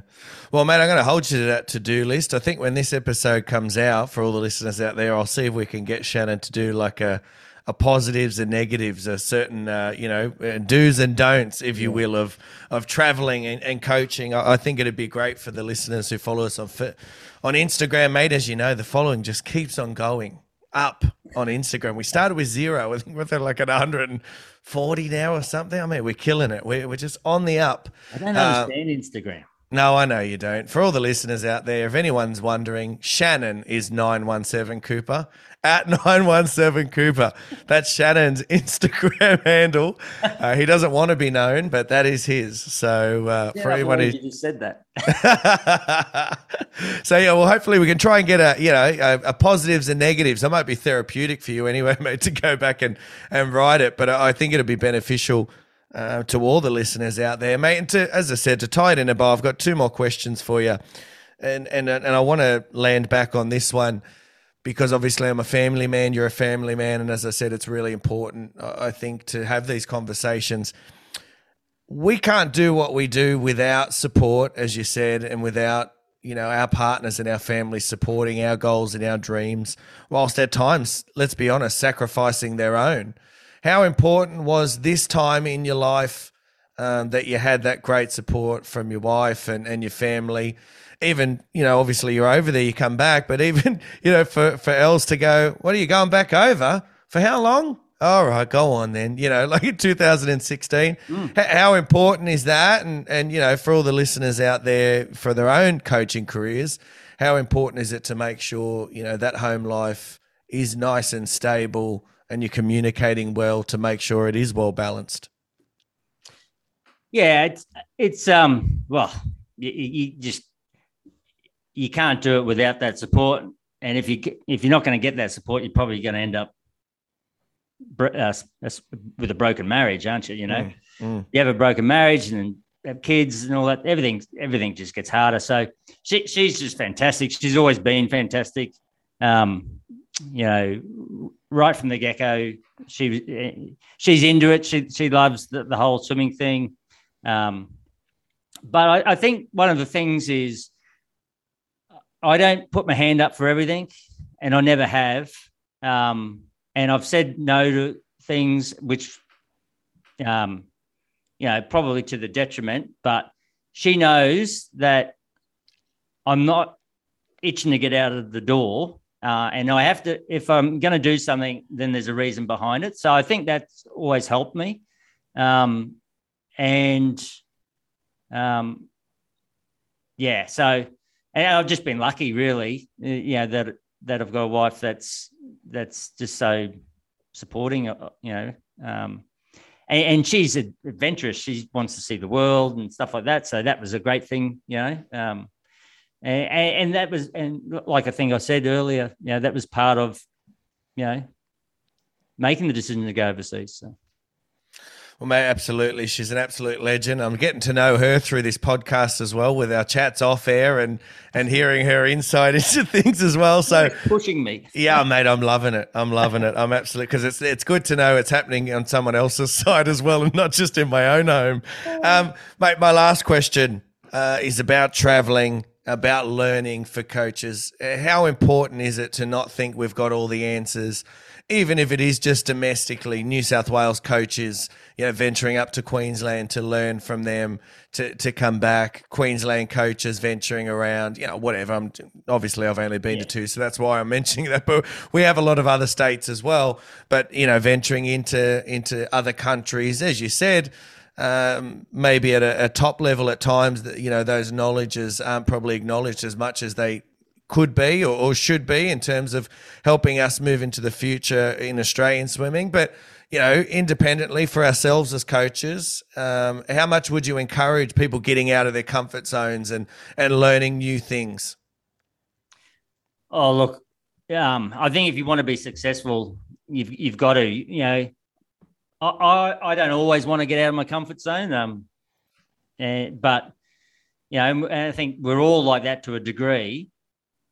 Um, but I quickly, I quickly worked out when I was younger, going to a few of those ASCA conferences in, in the nineties, that uh, I was coming out more confused than I went going in. So I just stopped going, and I worked out that I just learned better on the road or on the move by you know, talk, you know, talking to Dennis, um, or talking to Bowley, or talking to Scott Volkers back in the '90s and stuff, and you know, Eddie Reese in 2003 at the World Champs. Um, yeah, I, that's just how I absorb information and uh, and learn best. So I think you've got to work out that, and then if, if you're one of those guys, um, all, all female coaches like me, then you've got to get yourself into those um, situations where you can learn. And then I think also too, the information is coming at a rate. It, it's a bit more tangible. It, it means something because you. Well, this is what I do. I've got a problem, and I go and sort out. Okay, who could I talk to about this? And then that's what I do. So, yeah, uh, and then you just see things. It, it's just new, isn't it? So it's fantastic. Like I said, it's it's not encouraged. I don't think that much in Australia, and I think it needs to that that needs to change. Mm. Um, w- whether it can or not, who knows? Mm. Well, mate, I, I, think you're a pioneer in that way, and and you know, not that my uh, opinion means much because this is Shannon Rollason podcast, and let's face it, you've done a shitload more than I've done. But my my advice would be along the same lines as what you said, but not waiting for the governing bodies to to make these things happen. Go and do it yourself. Just get out there and make it happen. If, if you want to learn things more, if you want to create your own little performance hub with all these other coaches, uh, you can do it. I, you know, I don't want to, I'm living proof that if you want to do something, you can. I would not imagine for a million years, mate, when I was, you know, 10 years ago, I'd sit down and talk to Shannon Rollason about things like this or have the opportunity to sit down with Susie O'Neill or Adam Peaty and, uh, I just got jack of things not happening. I thought I'm going to do this myself. So my, my advice uh, along the same lines as you, but not to wait. You know, create your own sort of environment that you want to create. Um, and I think in the end, as you you know, with people, people end up following you. Not that you did it for that reason, but you know, look at reverse periodization. Your name's still synonymous with that. You didn't set out for that originally. You just went, I'm going to say, I want to try something different here, and, and I'm going to sort of go in my own direction. Next minute, you've got a you've got a line behind you going, "Hey, Shannon, where are you going?" Yeah, wait, it, it's funny too. Uh, like, I was just used to say this to the athletes, like, you got to be ready more often than you're not. If you if you want to, you know, and that way you're stacking the odds in your favor to, to win medals, whichever those meets are. You know, these people, oh, I'll train really hard in the Olympic year. And it's the same in coaches. Oh, I'll, I'll coach really, I'll, I'll step up my game when I get a good athlete. Mm. No, you've got to be cutting your teeth. You've got to be pushing all the time. And, and the good athlete can be right underneath your nose, and you just don't know. You don't know what that 13 year old's going to turn out like when they're 17 or 20 or, you know. So you've got to be constantly working on yourself for the time so that you're ready when that athlete comes along or that athlete's already in your program and then decides one day i want to be like them I'm, I'm going to start working hard. I want to go to Paris or I want to go to LA, you know. So that that's you know, don't think that you're always in control or you're the puppet master. Mm. you know, so yeah, that's my advice. Mate, great advice and a great way to wrap up today's show. Thank you very much, mate. I'm so glad we did it. I'm so glad we did get a chance to go through your time in Denmark because, as I mentioned at the top of the show, um, you know, I know everyone, well, a lot of the, you know, the smart marks of swimming here in Australia know and around the world know that you went to Denmark, but I'm sure a lot of the, um, you know, other coaches like myself, I knew you went there, but it wasn't until I did my research that I, you know, I'm not ashamed to say it. I got, you know, so much more of an appreciation for for what you actually a- achieved over there, and hopefully, from people listening to this podcast, uh, they they leave with, with that same sentiments as well. Um, you absolutely proved um, once again that you know you're one of the sharpest minds in the business. Um, are you one of the best man managers in the business? Um, and I know you're never going to say this, so that's why I'm saying it for you, mate. But, mate, you're, you're absolutely one of the best, and that's why I wanted to do this podcast with you, and that's why uh, I'm thrilled that we got to go through uh, your time in Denmark. And I know that's not all for the Denmark chat. We're definitely going to get, as I said, some of the swimmers that you're able to to work with over there on the podcast for a chat. Uh, for anyone listening, you would have heard some of their, you know, amazing swims at the beginning of the podcast in that opener that we've got. Um, so yeah, mate, looking forward to that. Thank you very much for for spending that time with me today, going through that, and looking forward to next week, mate. Obviously, we, have got Alan Thompson coming on, um, a man who. I don't think we've had, ever heard a podcast or any sort of interview from from Tomo in in oh I don't know since when. I know he's done a couple of conferences here or there, but we haven't heard from him for such a long time. So I'm in, I'm very much looking forward to having him on. What about yourself? Yeah, yeah. It's um Tomo and I go way back, like uh, uh 1997. Um Pan Pacs, he was the manager, and uh, I was you know, young coach on the team. He used to get me to go and get the ice cream for the coaches. I was the ice cream boy. so uh, and then you know we, we worked. Yeah, we we're on teams. We we were both on Athens as, as coaches. Tomo's got some great, you know, he was a manager on the Australian team, then he was a coach uh, in his own right on the deck in, in 04.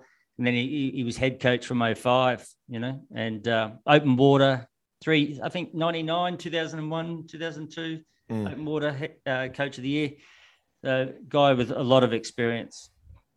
Well, look, full disclosure, he was my uh, uh, swim coach and, and the man who got me into coaching. So uh, I've got a little bit of bias there for wanting to have him on as well. But I know he's got a great uh, relationship with you as well. And um, funny story about uh, Tomo, not so much you know involved in me and him, but I remember in the 2000 ticker take parade um, you know, the the swimmers were getting, you know, they're, they're, oh, they're sitting on the back of the cars going through the middle of Sydney, and and there's Tomo walking next to one of the cars, and and obviously, you know, he cuts a big, strong figure. Like if he walks into a room, let's be honest, everyone goes, "Oh shit, all right."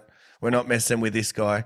Everyone just sort of backs it off. And anyway, I just remember one of the people on TV going, and they're, you know, s- supplied by their, their security walking next to them. And I thought, well, you're not far wrong. I know he's the team manager, but if anything went wrong, he'd definitely be pulling people into line. That's for sure. Security. Oh, well, there you go. He's security as well. Oh yeah, mate. He can pull people into line without even uh, uttering any words. I've I've not seen many people do it, but he is one. So I'm looking forward to having him on, mate. But uh, until next week, Shannon, thanks for coming on and sharing some great stories again, mate. I'm I'm really enjoying this. Um, I, you know, I do so many podcasts, mate, but um this is one I don't get tired of, or I don't, you know, get bored of. I don't not look forward to it. Actually, uh, get excited, ready to to sit down. I've got my pen and paper. I don't know if you noticed, but I've been writing some notes as I go through. So, doing my own uh, professional development. I, I was, I was, think, uh, I thought you were just coming up with new questions. no, no, I'm taking notes whilst also having a couple of sips of my uh, can of wild turkey as well. So multitasking. Uh, mate, thank you very much. To all the listeners out there, make sure you join us again next week. As we said, uh, our special guest uh, will be none other than former Australian head coach, Mr. Alan Thompson. But until then, have a great weekend and we'll see you next time. See you everyone. Thanks.